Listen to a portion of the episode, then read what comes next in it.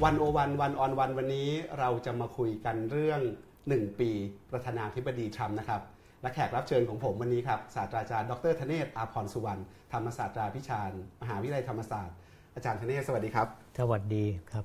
ขอบพระคุณอาจารย์มากเลยนะครับ ที่วันนี้มาชวนคุยได้ มาคุยกับพวกเราเรื่องการเมืองอเมริกาครับอืมฮึย้อนกลับไปเมื่อวันที่ 20 มกราคมปีที่แล้วอืมฮึหนึ่งปีประธานาธิบดีทรัมป์ครับสาบานตนเข้ารับตำแหน่งนะครับ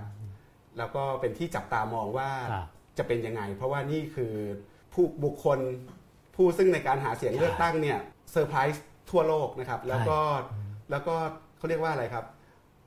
หรืออืมอืมอืมสู่สำเร็จทางการเมืองใหม่หมดเลครัยบไม่สนใจเรื่องความถูกต้องทางการเมืองต่างๆนานาอ่า political correctness เนี่ยเก็บกระเป๋าไว้ก่อนครับนะครับครับแล้วก็มีวิธีการหาเสียง มีวิธีการคิดอ่าอ่ามีรูปแบบการทำงานการเมืองที่แตกต่างไปจาก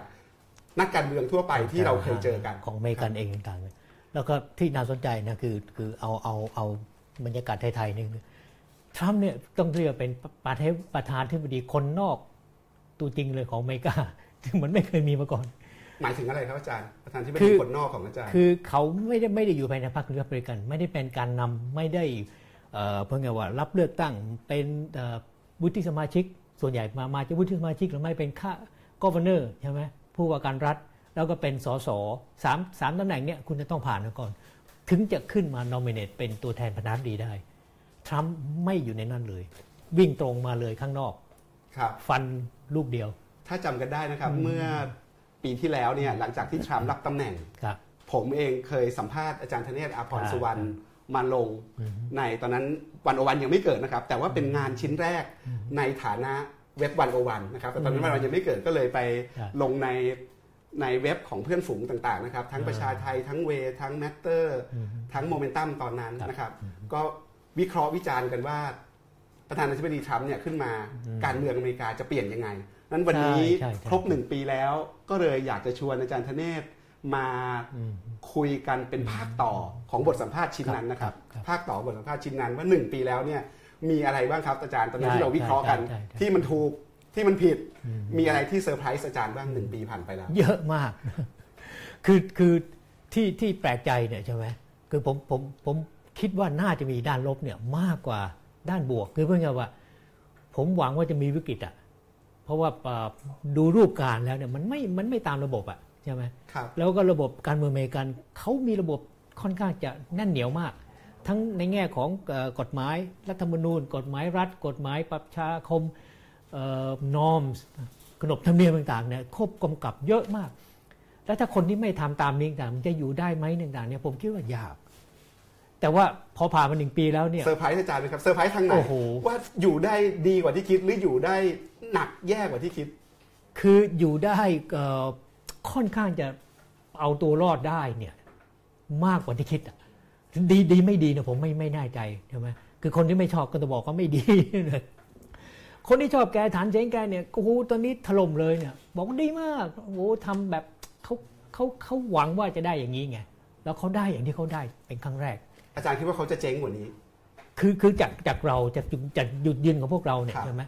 ควรจะมีปัญหามากกว่านี้ต่างๆเนี่ย แต่ก็มีปัญหาน้อยกว่าที่ที่เขาควรจะเป็นต่างๆเนี่ยมันเกิดอะไรขึ้นครับอาจารย์ในการเมืองอเมริกาทำไมคนอครับย่างทรัมป์ ถึงอยู่ในระบบแบบนี้ได้ การเมืองอเมริกาอ่ามัมันเปลี่ยนไปยังไง มันมีแรงใช่ใช่มีพลังอะไรทางสังคมที่อุ้มมันอยู่ คือคือระบบระบบการเมืองของอเมริกันเนี่ยใช่ไหมมันมันก็พูดง่ายๆปรับตัวเข้ากับสถานการณ์อยู่ตลอดเวลาต่างๆเนี่ยอย่างงานเนี่ยผมคิดว่าอ่าคำตอบเนี่ยที่ว่าทำไมแกอยู่ ดีกว่าที่ที่ที่พวกเราคิดเอาไว้เนี่ยครับผมคิดว่าตัวตัวองค์ประกอบไม่ว่าในแง่สถาบันในแง่กฎหมายเนี่ยรัฐธรรมนูญในแง่ของเอ่อ วิธีการต่างๆนะที่ที่ที่ที่เขาใช้มานานต่างๆเนี่ยช่วยประคับประคองอะเพื่อไงว่าเป็นเป็นเบาะกันเพื่อไงว่ากันกระแทกให้กับทรัมป์ถึงได้ทวีตแบบทุกวันเนี่ยถล่มทลายต่างๆเนี่ยก็ยังอยู่รอดมาได้รูปธรรมคืออะไรครับคือเหมาะเหล่านี้เช่นอะไรบ้างเคสมันคืออะไรบ้างเอ่อโอเคเอาตั้งแต่งานหลักๆของแกเลยต่างๆนี่ใช่ไหมงานแรกเลยที่แกใช้เนี่ยก็คือการออกกฎหมายแบนการเข้าเมืองของคน มุสลิมจากประเทศที่แกบอกว่าพวกหูรุนแรงทั้งหลายหกเจ็ดประเทศเนี่ยใช่ไหม travel ban นั้นแรกเนี่ยที่ออกมาเนี่ยใช่ไหมโอ้โหคนตื่นเต้นกันมากเลยมันไม่เคยมีคำสั่งก็ใช้เอ่อเพื่อไงว่าคำสั่งของฝ่ายบริหาร executive order เลย เพราะว่ามันมันช้าถ้าไปผ่านรัฐบาลต่างแล้วมันมันไม่ผ่านแน่ผมผมเพิ่งอ่านเจเอออเมื่อวันก่อนนะครับครับเขามาเล่าให้ฟังเรื่องตอนที่ทรัมป์ออก executive order ครับเรื่องเรื่องการแบนมุสลิมเนี่ยครับครับไม่ได้ผ่าน ช่องทางกลไกอ่าฮะราชการกลไกรัฐการปกติ ใช่ใช่กระทรวงต่างประเทศไม่รู้เรื่องไม่กระทรวงรู้โฮมแลนด์ไม่รู้เรื่องไม่รู้เรื่องใช่ใช่ใช่หน่วยงานต่างๆ ไม่ได้ปรึกษาถูกต้องพวกอืมสสสวในในอืมในสภาเลยไม่อยู่แกก็เซ็นออกมาเลยทุกคนก็งงไปหมดอ่าแล้วก็ดีเฟนอันดีเนี้เฟยนได้ยากนะทีนี้พอมันออกมาแล้วมันเกิดอะไรขึ้นครับอาจารย์ตอนนั้นพอมันออกมาแล้วเนี่ยคนก็มาประท้วงใช่ไหมมันปั่นป่วนตั้งแต่สนามบินตั้งแต่เครื่องบินออกมาคนที่เขาเดินเข้ามาเนี่ยมาเจอสกัดเข้าเนี่ยใช่ไหม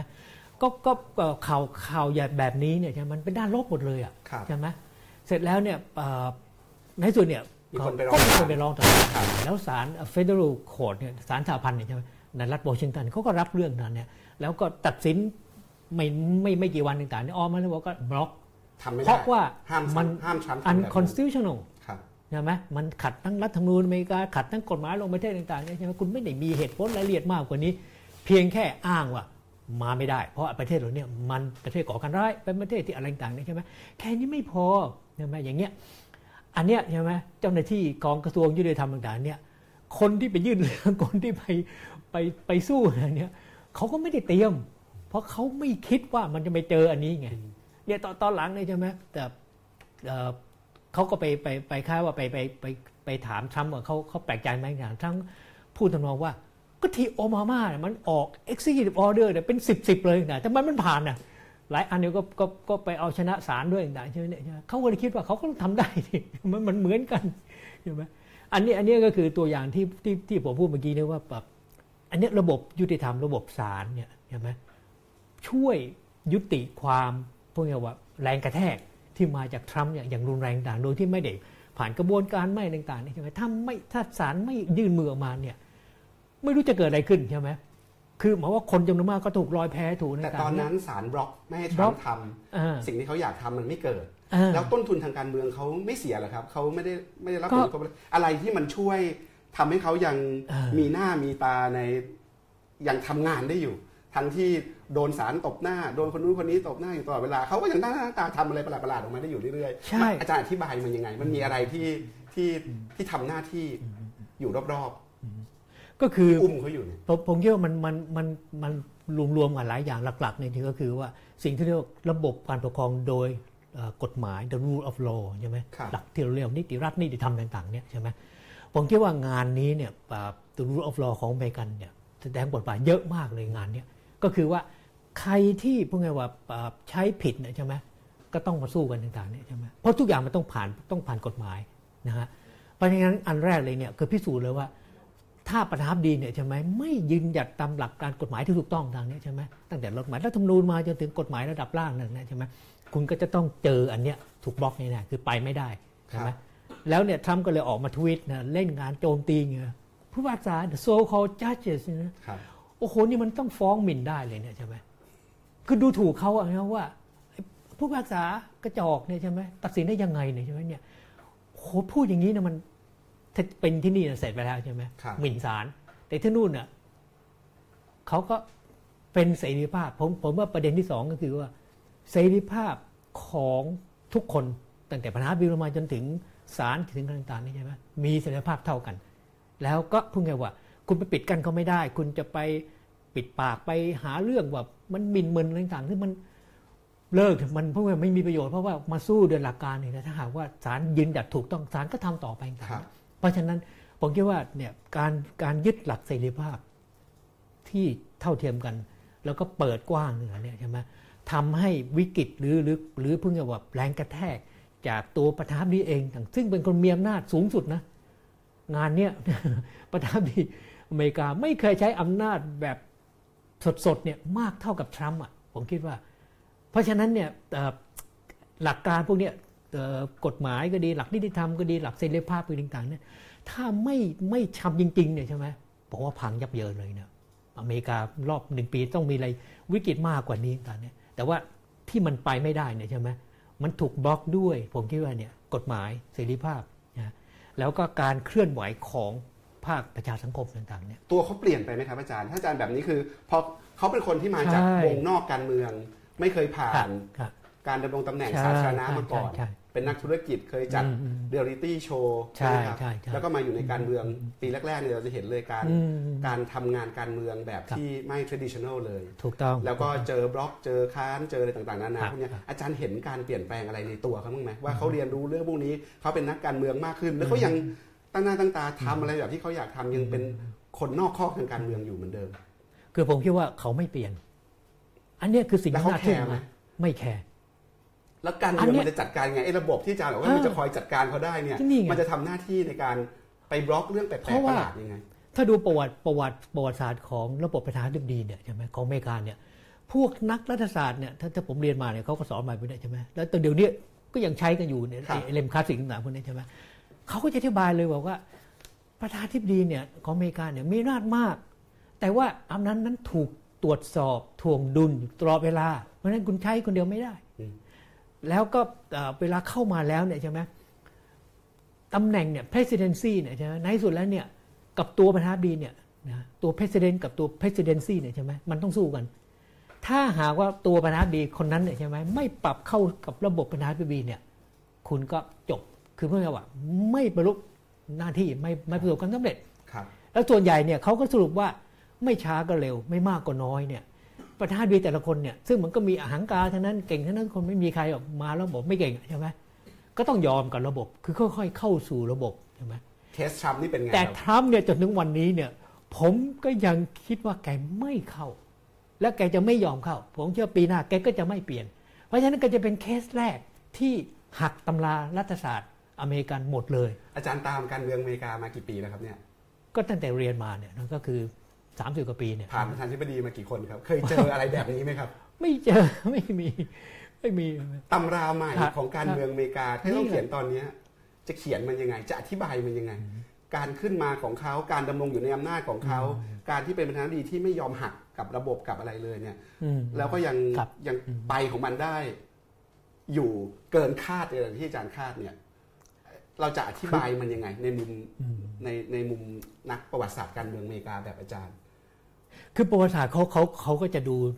ดูว่าอ่ามันเป็นจุดอ่อนของตัวประธานาธิบดีเองใช่ไหมที่ทำให้เกิดปัญหาต่างๆเนี่ยใช่ไหมซึ่งอันเนี้ยมันก็จะไปสู่จุดแต่ที่มันเพิ่งว่าต้องจบลงอย่างไม่ไม่สวยงามต่างๆเนี่ยใช่ไหมครับอ่าแต่ในในแง่ของรัฐศาสตร์ในแง่ของอ่านักรัฐศาสตร์เนี่ยผมผมยังไม่เคยเห็นคำอธิบายที่ชัดๆเท่าไหร่ต่างๆเนี่ยใช่ไหมคือคือคือถ้าถ้าถ้าไม่เห็นด้วยเนี่ยเขาก็จะมาวิจารณ์เป็นเรื่องๆไปไงว่าว่าทำไม่ได้ยิงมันผิดอย่างเงี้ยใช่ไหม แต่ว่าทั้งหมดเนี่ยถ้าถ้าเอาในแง่ของรัฐศาสตร์เนี่ยมันมันต้องไปชี้ขาดที่การเลือกตั้งครับใช่ไหมเพราะงั้นเขาต้องรอไงว่ามิดเทอมเนี่ยเนี่ยปีเนี้ยใช่ไหมกลางปีเนี่ยใช่ไหมถ้ามีเลือกตั้งเนี่ยก็จะได้เอ่อตำแหน่งเนี่ยทั้งสสและสวจำนวนหนึ่งเนี่ยเข้ามาเนี่ยถ้าเรียพับลิกันยังรักษาฐานเสียงเดิมเอาไว้ได้เนี่ยใช่ไหมคือเสียงข้างมากเนี่ยก็แสดงว่าสิ่งที่ทรัมป์ทำมาเนี่ยเขาชนะ อันเนี้ยผมว่ารัฐศาสตร์เนี่ยต้องปวดหัว เพราะว่า พอแกก็ไม่ได้เดินตามทฤษฎี แล้วทำไมมันถึงชนะได้ มันถึงได้กลับมาได้ต่างเนี่ยใช่ไหมอย่างตอนนี้เนี่ยเขาก็เขาก็อ้าเขาก็ถามว่าดูตามตัวเลขเศรษฐกิจเนี่ยอัตราการเติบโตเนี่ยก็สามจุดสองใช่ไหมเกือบสี่เปอร์เซ็นต่างๆโอ้ดีมากใช่ไหมของอเมริกาในรอบปีเนี่ยใช่ไหม แล้วก็เอ่อไตรมาสต่อไปเนี่ยถ้าประกาศออกมาเนี่ยก็คงจะขนาดนี้นะใช่ไหมหุ้นนี่ขึ้นกระฉูดเลยนะหุ้นครับขึ้นโอ้โหไม่ต้องห่วงเลยเนี่ยอัตราการว่างงานก็ลดลงอ่าการมีงานทำก็เยอะขึ้นอ่าอ่าซึ่งช่วงช่วงหลังเนี่ยเห็นว่าทางทางเดโมแครตบอกว่าไม่มันเพิ่เป็นเพราะขึ้นอะไรครับเพราะเศรษฐกิจอเมริกามันค่อยๆฟื้นตัวแล้วเป็นเพราะฝีมือทรัมป์หรือเป็นเพราะก็อะไรเขาคนคนที่เชื่อเศรษฐกิจโลกเนี่ยเขาบอกว่ามันมันดีทั้งโลกนะอืมใช่ไหมแล้วก็ไปไอไอราคาน้ำมันมันมันไม่ขึ้นมา เพราะฉะนั้นเนี่ยไอไอคุณ ลดต้นทุนของการผลิตต่างๆเนี่ยจำนวนได้หยุดหยุดไอไอไอเงินเฟ้อเงินอะไรต่างๆลงไปได้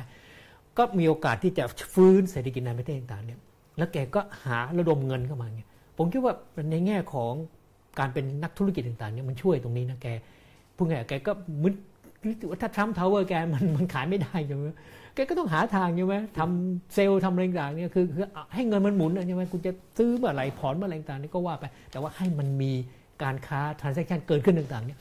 ผมคิดว่าแกแกทำให้อเมริกาเนี่ยมันมันมันมันเคลื่อนไปต่างๆใช่ไหมครับแล้วบรรยากาศมันให้ เพราะข้างข้างนอกมันไม่มีอุปสรรคมากขนาดนั้นแล้วต่างๆเนี่ยมันก็เลยค่อยๆไป แล้วจีนก็ดีอย่างพอจีนขึ้นเนี่ยจีนไม่ตกแล้วใช่ไหมอย่างเกาหลีญี่ปุ่นต่างเนี่ยเขาก็ไปอยู่แล้วไต้หงไต้หวัน เพราะฉะนั้นเนี่ยผมคิดว่าเอ่ออาเซียนมันก็มันก็เริ่มกระกระตื้นขึ้นเองไงใช่ไหมรวมๆแล้วผมคิดว่าโชคดี ผมว่าทรัมป์ เข้ามาในจังหวะที่เศรษฐกิจกำลังขึ้นนะจากยูนะขึ้นมาเป็นเป็นเป็นเป็นเป็นขาขึ้นแล้วอะครับมันก็เลยไปได้ต่างๆเนี่ยครับแต่เสร็จแล้วเนี่ยที่ที่ที่ที่เรามาถามเรื่องเนี้ว่าเอ่อนักรัฐศาสตร์ก็จะจะก็จะมีปัญหาไงว่าอ้าวถ้าผลเศรษฐกิจก็ดีใช่ไหมการว่างงานก็ลดลงอย่างนี้นใช่ไหมทำไมเรตติ้งอะใช่ไหมประชามติที่ที่โพลต่างๆตำรวจตกเนี่ยเลยนะครับตอนนี้ ตั้งแต่เข้ารับตำแหน่งเนี่ยมันไม่เกิน 30 กว่าเลยเนี่ยใช่ไหมน่าจะเป็นประธานาธิบดีคนแรก ๆ ที่ใช่มีคะแนนนิยมในปีฮันนีมูนคือปีแรกเนี่ยใช่ต่ำที่สุดต่ำที่สุดต่างๆเนี่ยซึ่งเขาก็เลยแปลกใจเขาบอกว่าอ้าวก็ถ้าผลงานดีขนาดนี้เนี่ยทำไมเรตติ้งไม่ขึ้นกระชูดล่ะมันมันสวนทางกันเนี่ยใช่ไหมเพราะอะไรอาจารย์วิเคราะห์อย่างนี้คำตอบนี่ครับว่าเพราะอะไร เห็นเมื่อก่อนอาจารย์เพิ่งเพิ่งคุย ให้ฟังว่าอ่านนิวยอร์กไทมส์ที่เขาวิเคราะห์หนึ่งปีประธานาธิบดีทรัมป์แล้วก็บอกว่าถ้าอยากเข้าใจทรัมป์ต้องไปดูประธานาธิบดีที่ประสบความล้มเหลวใช่ใช่ใช่ไหมครับใช่ใช่ในปีแรกในประวัติศาสตร์อ่าอ่าว่าเขาผ่านอะไรมาบ้าง แล้วทรัมป์อ่าผ่านอ่าเส้นทางแบบนั้นมาไหมยังไงอาจารย์ลองขยายความเล่าให้คือฟังคือเอ่อคือคือในอดีตที่ผ่านมาเนี่ยใช่ไหมก็เอ่อเช่นเจมส์บูแคนนันใช่ไหมสมัยในการที่4ใช่ไหมแฟรงคลินเพียร์ซกับรุ่นนั้นต่างๆเนี่ยครับเอ่อเอ่อคนพวกนั้นต่างๆมีปัญหาแง่ส่วนตัวนี่คือคือเพื่อนว่า ไม่สามารถดำเนินงานกับพรรคได้ต่างๆใช่ไหมแล้วตอนนั้นเนี่ยเอ่อรุ่นแรกรุ่นรุ่นอย่างบูแคนนันก็จะเอาปัญหาเรื่องทาสเนี่ยเป็นปัญหาใหญ่มากครับพอหลังจากบูแคนนันแล้วนั่นก็จะเป็นแต่ลิงคอล์นครับที่รับเลือกตั้งเข้ามาต่างๆเนี่ยเอ่อเพราะงั้นถ้าประธานาธิบดีเนี่ยไม่มีจุดยืนที่ที่แน่นอนกันเนี่ยใช่ไหมมันก็จะเอียงไปเอียงมาต่างๆแล้วในสุดก็ไปตามเอ่อพวกเนี้ว่าการตัดสินของที่ปรึกษาหรือของของกลุ่มของตัวเองต่างๆเนี่ยใช่ไหมเพราะฉะนั้นมันพักพักเอ่อเนี่ย ของบูแคนนันก็เลยพังไปเลยต่างเนี่ยพักวิกตอนนั้นใช่ไหมแต่ว่าทั้งหมดแล้วเนี่ยใช่ไหมมันมันไม่เหมือนทรัมป์ไงเพราะสิ่งที่ทรัมป์ทำเนี่ยใช่ไหมก็คือว่าเขาเขามีนโยบาย ซึ่งเพิ่งไงว่าเขาไปเอามาจากฐานเสียงตอนหาเสียงอะทีนี้พวกพวกประธานาธิรุ่นเก่าๆของอเมริกาต่างนี่ใช่ไหมก็คือต้องรอให้พวกสอพวกไงเซเนตของเขาใช่ไหมหรือพวก เอ่อคองเกรสแมนมันรวบรวมคณะเอ่อปัญหาต่างเข้ามาต่างเพื่อที่จะเอ่อดำเนินนโยบายออกไปต่างเนี่ยแต่ว่าทรัมป์เป็นคนดำเนินนโยบายเอง คือเขาไม่ได้ไปขอความเห็นจากใคร แล้วเขาเป็นคนอิมโพสด้วยให้นโยบายเขาเนี่ยกับพวกสสหรือพับลิกันต่างๆเนี่ยเพราะงั้นเนี่ยใครที่ค้านแกงต่างๆเนี่ยตอนนี้เงียบเลยพูดไม่ออกเลยเท็ดครูซใครเอ่ยนะรูบิโอต่างๆเนี่ใช่ไหมคือคือบอกว่าทรัมป์เนี่ยเลวไหลใช่ไหมเด็กที่พูดๆไปมันทำไม่ได้ ไปสร้างกำมงกำแพง จะไปลดนู่นไปเอาไปเล่นงานจีนเลยนะนะก็แน่นอนตอนนี้แกพูดใช่ไหมมันแรงไงใช่ไหมเพราะฉะนั้นเนี่ยใครจะไปทำอย่างนั้นได้ไงแต่พอทรัมป์ทำเนี่ยใช่ไหมสีจิ้นผิงมาเลยใช่ไหมแกพูดดีอะแกไม่ได้ไปตีท้าตีท้าต่อยไม่ได้ไปอย่างนี้แกแกเปิดหวานล้อมแกอะไรต่างใช่ไหมเนี่ยใช่ไหมเพราะฉะนั้นเนี่ยอันเนี้ยก็เลยทำให้พวกไงว่า แกสามารถจะสื่อข้าม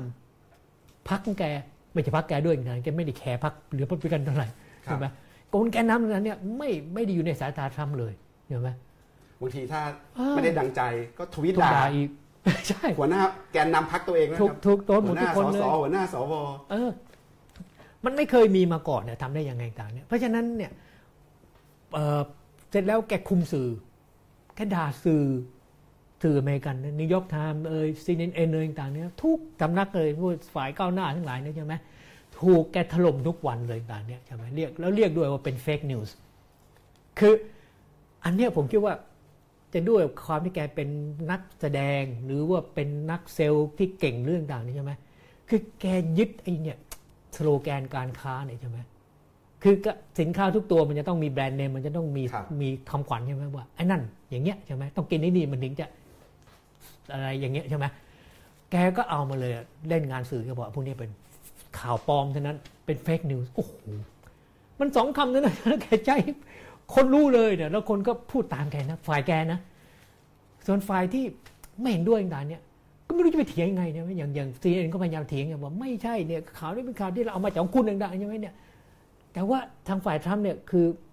คือพวกพวกที่ทำงานพวกนี้ใช่ไหมเขาจะรู้ไงว่า ถ้าคุณเนี่ย จะเอาชนะคู่ต่อสู้เนี่ย คุณต้องไม่พูดในสิ่งที่เขาพูด คืออย่าไปคิดในสิ่งที่เขาคิด เพราะฉะนั้นมันมาอย่าบอกว่า fake news คือคืออีกอย่างหนึ่งใช่ไหมพวกทรัมป์จะไม่จะไม่ไปเถียงเรื่อง definition จะไม่เถียงเรื่องนิยามเนี่ยมันถล่มอย่างเดียว เพราะว่าเขาเขารู้ว่าคนที่เชื่อแกเนี่ยแต่ถ้าเข้าใจแล้ว ถ้าอาจารย์ไปดูยุทธศาสตร์การเมืองของเออทรัมป์เนี่ยเออจริงๆคำว่าเฟกนิวส์เนี่ยไม่ใช่คำที่ทรัมป์ใช้เรียกใช่ สื่อคุณภาพเหล่านั้น สื่ออ่าลิเบอรัลเหล่านั้นเนี่ยอ่าก่อนใช่ไหมครับอ่าคือทรัมป์มาถูกถล่มมาก่อนใช่บอกว่าพวกสื่อต่างๆ ที่สนับสนุนอ่าทรัมป์เนี่ยพวกเนี้ยเป็น fake news พวกเนี้ยเป็นพวกเว็บมั่วๆเว็บข่าวอ่าแบบมั่วๆแต่วิธีคิดวิธีเล่นการเมืองของทรัมป์ก็คือ ก็ใช้อืมวิธีคืนหอกปากอกเลยก็คืออ๋อมึงเรียกกูว่า fake news เหรอกูใช้คำเนี้ยใช่แต่ใช้คำเนี้ยไปแบนไปแบอันนนี้พวกคุณเลยอัน ไปนี้แบนไปแบนนิวยอร์กไทมครับส์ไปแบน CNN จนเมื่ออาทิตย์ก่อนเนี่ยอืมทรัมป์จัดมอบรางวัลนะครับนี่เป็นครั้งแรกที่ผมใช่เคยเห็นนะครับที่ทำแบบนี้นะทวีตบอกว่าจะประกาศผล fake news ยอดแย่ สื่อ fake news ยอดแย่นะครับแล้วก็ทรัมป์ก็ประกาศใช่ประกาศแล้วก็ให้รางวัลกับนิวยอคร์รักไทมส์ครับให้รางวัลกับ CNN ให้รางวัลกับ BBC ใช่อะไรแบบนี้นะครับใช่ใช่คือคนก็งงไงว่าสุดท้ายเป็นยังไงคนบอกว่าจริงจริงที่ผ่านมาเออ คุณพูดแต่ข่าวมั่วบอกพวกคุณต่างหากเออตอนนี้ประชาชนเพิ่งได้ข่าวจริง เพราะเมื่อก่อนที่คุณอยู่มาเนี่ย ที่คุณไปอ่านวอชิงตันโพสต์อ่านใช่นิวยอร์กไทม์ใช่พวกเนี้ยคุณอ่าน fake news ครับมาตลอดนี่เป็นครั้งแรก ในรอบเออนี่เป็นครั้งแรกที่คุณจะได้อันเนี้ยจะได้รับรู้ข้อมูลจริง ซึ่งข้อมูลจริงของของทรัมป์สมัยก่อนก็คือต้องบอกว่ามาจาก Breitbartอ่าไบรท์บราดนิวส์ซึ่งก็มีสตีฟแบนนอนอดีตที่ปรึกษาของเขาเนี่ยอืมที่เป็นคนที่เป็นสถาปนิกคนครับสำคัญครับที่พาทรัมป์ขึ้นสู่อำนาจหรือ Fox อืม News อืมอืมอืมใช่ไหมครับ ใช่ใช่ใช่คือใครชมใครชมเขาก็เรียกว่าไม่เรียกว่าเป็น fake news ถูกต้องอย่างกนั้นถูกต้องเราจะเห็นวิธีเล่นการเมืองของทรัมป์แบบเนี้ยอืมอาจารย์คิดว่าไม่ใช่เรื่อง ไม่ใช่เรื่อง ไม่ใช่เรื่องมั่ว ไม่ใช่เรื่องเล่น ไม่ใช่เป็นเรื่องเด็กใช่ไหมมันผ่านการคิดวิเคราะห์มันผ่านการการ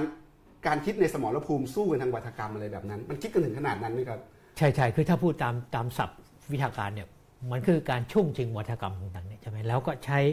วัฒกรรมของของตัวเองเนี่ยใช่ไหม ไปกดทับของคนอื่นต่างๆเนี่ยแล้วทำให้เป็นที่ยอมรับทั่วไปต่างๆเนี่ยความจริงไอ้ไอ้วิธีการแบบนี้ใช่ไหมในประเทศที่เป็นอำนาจนิยมเนี่ยใช่ไหมเผด็จการอำนาจนิยมต่างๆนี่ใช่ไหมเขาก็ใช้ใช่ไหม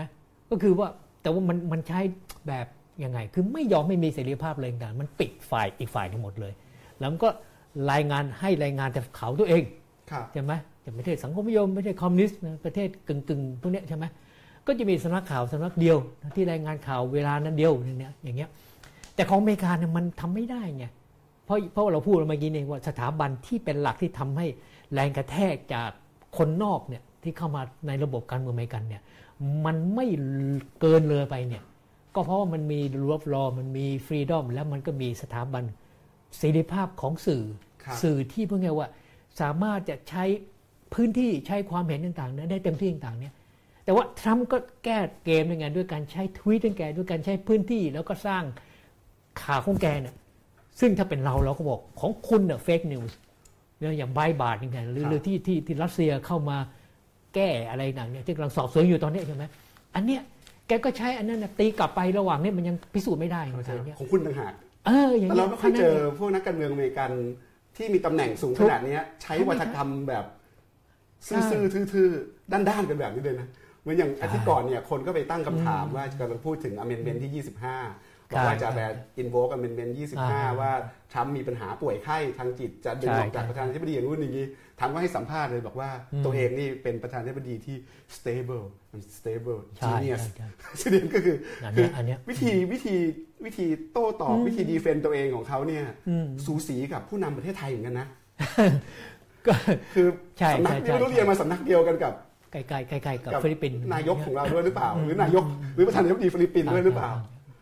คือคือเอ่อเอ่อ amendment 25เนี่ยทำไมบทแก้ไขข้อที่25 น่าสนใจมากในรัฐธรรมนูญเนี่ยมันเขียนออกมาตอนที่เรแกนถูกยิงต่างๆเนี่ยใช่ไหมแล้วก็ไม่ตาย แต่ว่าช่วงนั้นเนี่ยเข้าโรงพยาบาลเนี่ยแล้วมันอาการแบบ critical อะใช่ไหมครับสาหัสมากต่างๆเนี่ยพวกคองเกรสพวกเนี่ยกับพวกรัฐมนตรีรัฐมนตรีเนี่ยเขาก็ห่วงไงว่า ถ้าแกเป็นอะไรไปเนี่ยเออ คือไม่ตายแต่ว่าทำงานไม่ได้เนี่ยแล้วจะทำยังไงเพราะรัฐธรรมนูญมันไม่ได้บอกครับแล้วจุลมันเอ่อรองมาให้บีจะขึ้นมาได้เนี่ยประเทศจะต้องตายไงครับใช่ไหมเหมือนเคนเนดีถูกยิงตายไปเลยคืออเมริกาเนี่ยเรื่องการเออการให้มีเอ่อความใช่ความเชื่อมต่อของอำนาจนี่เป็นเรื่องใหญ่ continuity ของ power เนี่ยถูกเป็นต้องเป็นเรื่องใหญ่ เขาจะไม่ให้มีสุญญากาศอำนาจไม่ได้นั่นก็คือถ้าไม่ตายล่ะ จะทำยังไงอ่าก็ต้องมีอ่าอเมนเมนยี่ห้าเนี่ยถูกต้องมาแก้ถูกต้องใช่ไหมครับนั่นเขาบอกเขาว่าก็เลยสร้างนี้ขึ้นมาไง แต่ไม่ไม่ยี่ห้าเนี่ยน่าสนใจคือว่าเอ่อรองประธานที่บดีเนี่ยคือไมค์เพนส์ตอนเนี้ยใช่ไหมครักับบกับเอ่อสมาชิกในคณะรัฐรัฐบาลของทรัมป์เนี่ยเกินครึ่งเนี่ยลงชื่อกันนะทำเรื่องเข้าเข้าสภาเนี่ยขอเอาประธานนี้ออกครับได้ถ้าถ้าพิคิดสูจว่าน์ไม่ได้ up to อ่าการทำงาน ถ้ามีอ่าปัญหาป่วยไข้ถูกต้องทั้งทางกายและทางจิตใจใช่นะซึ่งซึ่งอันเนี้ยเขาก็รอเวลาไงว่าจะใช้ครับซึ่งพอทรัมป์มันทวีตออกมาเนี่ยเนี่ย มันก็เอาไม่ได้ไงแสดงว่าเขารู้ยังสำนึกได้ไงยังคอนเชียสอยู่นะยังเขาเนี่ยเนี่ยครับแล้วยังแบบอย่างจีเนียสด้วยไงเสร็จเลยเนี่ยคือไม่มีใครกล้าผมคิดว่าคืออาจารย์ดูหนึ่งปีเนี่ยอาจารย์เห็นสูตรการเมืองของทรัมป์ไหมว่าเขามีวิธีเล่นการเมืองแบบไหนเขามียุทธศาสตร์การเมืองแบบไหนเออในการสู้กับศัตรูทางการเมืองของเขาเห็น pattern อะไรไหมครับ คือเอาล่าสุดเนี่ย shutdown เนี่ยใช่ไหมอ่าคือเขาก็รู้ว่า มันมันนำไปสู่การ shutdown ได้ ถ้าหากว่าประธานาธิบดีเนี่ยไม่ลงนาม คือไม่สามารถจะจะผ่านในกฎหมายเงินการเงินต่างๆได้ใช่ไหมเพราะฉะนั้นเนี่ยคุณก็จะต้องให้ฝ่ายเดโมแครตเนี่ยใช่ไหมเขายอมผ่านเพื่อเขาจะได้เซ็นต่างๆเนี่ยใช่ไหมเขาก็ไปเจรจากันในเดือนกันยาแล้ว ครั้งแรกเลยเดือนกันยาเนี่ยสี่คนไปแนนซี่เพอร์ซี่ใช่ไหมเดโมแครตเอ่อเมนทอร์ลีเดอร์ของของคอนเกรสแล้วก็ชักชูเมอร์ใช่ไหมครับของเซเนตครับแล้วทรัมป์ก็บอกว่าโอเคนะ ผ่านแล้วเขาจะ ยอมให้พวกเอ่อ dreamers มีโอกาสต่อไป มันพูดตั้งแต่เดือนกันยาพแล้ววกริมเมอร์นี่หมายถึงพวกอันเข้าดับคูเ n นเต็ดอ่าเข้าประเทศ Immigrants ผิดนะครับผิดกฎหมาย คนเข้าประเทศกับที่พ่อไม่แม่มีเอกสารที่ถูกใช่กฎหมาย ตอนนี้ที่เป็นเด็กนะครับเข้ามาตอนเป็นเด็กตอนนี้มันโตแล้วจบครับมหาลัยแล้วต่างๆนี้ใช่ไหมครับจะต้องถูกส่งมีอกยู่หลัลายบแสนคนคือในแปดแสนคนแปดแสนคนในยุคโอบามาเนี่ยออกครัมาบบอกว่าคนกลุ่มเนี้ยครับไม่ได้ส่งกลับประเทศอ่าแต่ว่าทรัมป์ต้องการจะไปเปลี่ยนใช่นโยบายของโอบามาครับก็ส่งนะครับนี่ก็เห็นตัวอย่างเล็กๆนะครับของการเมืองอ่าอเมริกา วิธีการ framing วิธีการคิดการสู้กันครับทางนโยบายสาธารณะเนี่ยโอบามาไม่ได้เรียกคำว่าอ่าเป็นผู้อพยพที่ผิดกฎหมายนะครับอ่าโอบามาตอนนั้นใช้คำว่า dreamers คือเป็นใช่นักฝัน แล้วก็โยงไปกับว่าอ่าคุณจะไปไล่ให้มีเด็กอนาคตพวกนี้ออกไปได้ยังไง เพราะอเมริกาเป็นประเทศแห่งความฝันอันเนี้ยทุกคนมาอ่มีอเมริกันดรีมนะนี่เราจะเห็นวิธีการเล่นการเมืองของอเมริกามันมันเป็นการสู้กันไม่ใช่แค่ด้วยความคิดด้วยนะครับสู้ด้วยภาษาสู้ด้วยคำที่เชื่อมโยงกับความคิดกับอะไรต่างทีนี้ๆทีนี้นี่ก็มันกลับกลับมามาที่ที่เรื่องเรื่องชัดดาวิวน์ธีการของทรัมครับ พอพอพอตกลงกันได้แล้วเนี่ยพอถึงเวลาที่จะเข้าสู่กระบวนการผ่านกฎหมายต่างๆเนี่ยใช่ไหมทางฝ่ายเดโมแครตซึ่งซึ่งยึดเสียงข้างมากไว้ต่างๆเนี่ยก็ไม่เป็นจุไม่ทำเรื่องนั้นต่อไงอืมมันทางฝ่ายเดโมแครตนี่ก็รู้ไงว่าคิดอ้าวว่าโดนเบี้ยวเอ่อถูกเบี้ยวไปแล้วครั้งหนึ่งนะครั้งที่สองเขาก็ก็ก็ไม่ได้ ครั้งสุดท้ายเนี่ยใช่ไหมที่ที่เข้าเข้าประชุมในห้องอะไรต่างๆนี่ใช่ไหมเนี่ยพูดกันเยอะเลยหลายสิบคนอะไรต่างๆเนี่ยชักชูเมอร์เนี่ยบอกว่า ตอนที่ทรัมป์เรียกเขาเข้าไปเนี่ยนะถ้าบอกว่าเราคุยกันเฉพาะภายใน เพราะฉะนั้นก็จะมีแต่แกนนำเช่นเอ่อเนี่ยเอ่อสองสามคนใช่ไหมของลินซี่แกรมใช่ไหมของของของรีพับลิกันครับที่หัวก้าวหน้าหน่อยใช่ไหมครับแล้วก็เอ่อเนี่ยทางฝ่ายเดโมแครตก็สองคนแนนซี่กับชักชูเมอร์ครับพอชักชูเมอร์โผล่เข้าไปก็บอกว่า ห้องนั้นน่ะเต็มเลยสิบกว่าคน มันมีใครแต่ใครไม่รู้ทั้งแกนนำหรือพับลิกันทั้งไอ้ไอ้ไอ้รัฐมนตรีคนอื่นต่างๆ ที่เกี่ยวมั่งไม่เกี่ยวมั่งเนาะที่ปรึกษาอีกนะเป็นกุรุสเลยนั่งสลอนเลยต่างๆใช่ไหมเสร็จแล้วเนี่ยใช่ไหมสิ่งที่ทรัมป์พูดเนี่ยใช่ไหมไอ้นี่ที่นำมาสู่การที่ทรัมป์สบถไงที่ด่าไงนะที่ที่แกไม่ได้ดังใจต่างๆนี่ใช่ไหมเพราะว่าทางฝ่ายเดโมแครตก็เถียงไงบอกว่าไม่ได้นะเราต้องเอาพวก dreamer มาต้องอะไรอย่างเงี้ยเนี่ยแล้วสุดแกดึงด่าไงพวกมาจาก shithole country เนี่ยเอามันมาทำไมเนี่ย นี่ก็เป็นคือวมัลีนลุกดังเลยเนี่ยนะครับ พูดมันคำว่า shithole ถูก countryเพราะมันเพราะว่าแกกั้นไม่ได้ไงคือครับคือ แต่ทางฝ่ายนี้ก็ไม่ยอมเขาเขาก็บอกว่าตอนที่คุยนัดกันมาคุยมันจะเอาเรื่องนี้แล้วแล้วทรัมป์ก็เริ่มยอมไง จริงๆ ครั้งแรกตั้งแต่กันยาปีที่แล้วเขายอมไงครับแล้วก็มาเปลี่ยนต่างๆในทางฝ่ายนี้ คือเดโมแครตเนี่ยสรุปได้ไงทำไมต้อง shutdown เนี่ย เพราะเขาบอกว่าเชื่อไม่ได้ครับนี่คือวิธีวิธีต่อสู้ทางการเมืองของทรัมป์ก็คือว่า หลอก แล้วก็ตบหัวแล้วก็เฉดหัวมันครับเพราะฉะนั้นผมก็เดโมแครตเนี่ยเรียนรู้ประสบการณ์ในนี้แล้วว่าครับกับทรัมป์เนี่ยคุณต้องสู้ตายเขาเนี่ยคืออันคือที่อเมริกาตอนนี้เนี่ยเออเราเราฉลองครบหนึ่งปีทรัมป์ด้วยการที่อเมริกาโดนปิด รัฐบาลอเมริกาปิดใช่นะครับตอนนี้ก็เป็น shutdown อยู่ใช่ก็คือใช่ไม่งบประมาณไม่ได้ผ่าน คนก็ไม่มีเฉพาะส่วนส่วนครับส่วนส่วนส่วนนี้ครับก็ไม่มีเงินไปไปให้ครับครับคนที่ทำงานอยู่กับหน่วยงานรัฐก็ต้องอยู่บ้าน ไม่ต้องคไปรับทำครังาบนครับเพราะว่า ก็ก็เป็นเดดล็อกทางการเมือง โดยที่หัวใจสำคัญก็คือจะจัดการยังไงกับคนวีเมอร์8 0 0แสนคนเนี่ยอันนี้เป็นเวทใช่เป็นหัวใจของการเจรจากันอยู่ว่า ถ้ามันไม่ลงครับตัวมันก็ครับคลี่วิกฤตคราวนี้ไม่ได้ใช่ไหมครับครับนี่เมื่อกี้อาจารย์ใช่พูดถึงวิธีเล่นการเมืองระหว่างนักการเมืองด้วยกันครับครับวิธีเล่นการเมืองของทำที่สื่อสารกับประชาชนล่ะครับ อาจารย์เห็นแพทเทิร์นอะไรไหมครับว่าอ่าเขามีอะไรที่แตกต่างไปจากแตกต่างไปจากเดิม เยอะมากเลยอาจารย์คือคือพวกนี้ว่าฝีมือในการคุยกับสังคมของทำเป็นยังไงการเชฟดีเบตคือการจูงใจคนงานอะไรครับคือถ้าถ้ามองในแง่ของเนื้อหาถ้ามองในแง่ของคือคือพูดง่ายๆว่าเอ่อคือคนที่พูดง่ายๆว่ามีอะไรอะมารยาททางการเมืองมีความเป็นอารยธรรมทางการเมืองหนึ่งอย่างพวกเราเนี่ยใช่ไหมเนี่ยจะรับไม่ได้เลยใช่ไหมแล้ว คนของทรัมป์ที่ปรึกษาเขาเนี่ยใช่ไหมเนี่ยแอนโทนีสมาคาลุกชื่อนั้นเนี่ยมันก็ไปพูด BBC มาเช้าเนี่ยใช่ไหมอธิบายให้ทรัมป์บอกว่านี่เด็กเขาพูดเนี่ยมันชาวบ้านก็พูดไม่ใช่เหรอชาวบ้านเขาก็ด่าอย่างนี้ทุกวันเลยนั่นเนี่ยอย่างเงี้ยไอ้ชิดโฮเนี่ยชาวบ้านก็พูดอย่างนี้อะไรทำนองนี้ใช่ไหมเขาเลยบอกเนี่ยว่าสิ่งที่ทำทำเนี่ยเราไม่ชอบเทสยมเราไม่ดีแล้วเรื่องยมเราไม่ตรงเขาก็เขาก็ยอมไงเขาบอกอันนี้ก็เรื่องใครเรื่องมันอย่างนั้นเนี่ยแต่ว่าถ้าคุณถามว่าแล้วทำพูดชาวบ้านรู้เรื่องไหมเนี่ยโอ้ยชาวบ้านรู้เรื่องนั่นเนี่ย อันนี้คือสิ่งที่ผมแบบประธานาธิบดีคนอื่นๆเนี่ยใช่ไหมตั้งแต่วอชิงตันเลยจอร์จวอชิงตันคนแรกเลยเนี่ยที่เขาให้คติกับประธานบดีคนต่อๆมาต้องอ้างเลยก็บอกว่า การเป็นผู้นำประเทศนั้นคือ คุณจะต้องเป็นผู้นำทาง moral leadership เป็นผู้นำทางคุณธรรม ไม่ใช่แค่ผู้นำแบบอันธพาลหรือเป็นแม่ทัพมีกำลังไปไปตีหัวเขาเท่านั้น แต่แต่ต้องให้เนี่ยไอเนี่ยคุณธรรมเป็นตัวนำ ให้คุณธรรมคือไม่ใช่แบบบังคับนะครับคุณธรรมมันต้องมาด้วยความซาบซึ้งคนมันต้องเข้าใจเนี่ย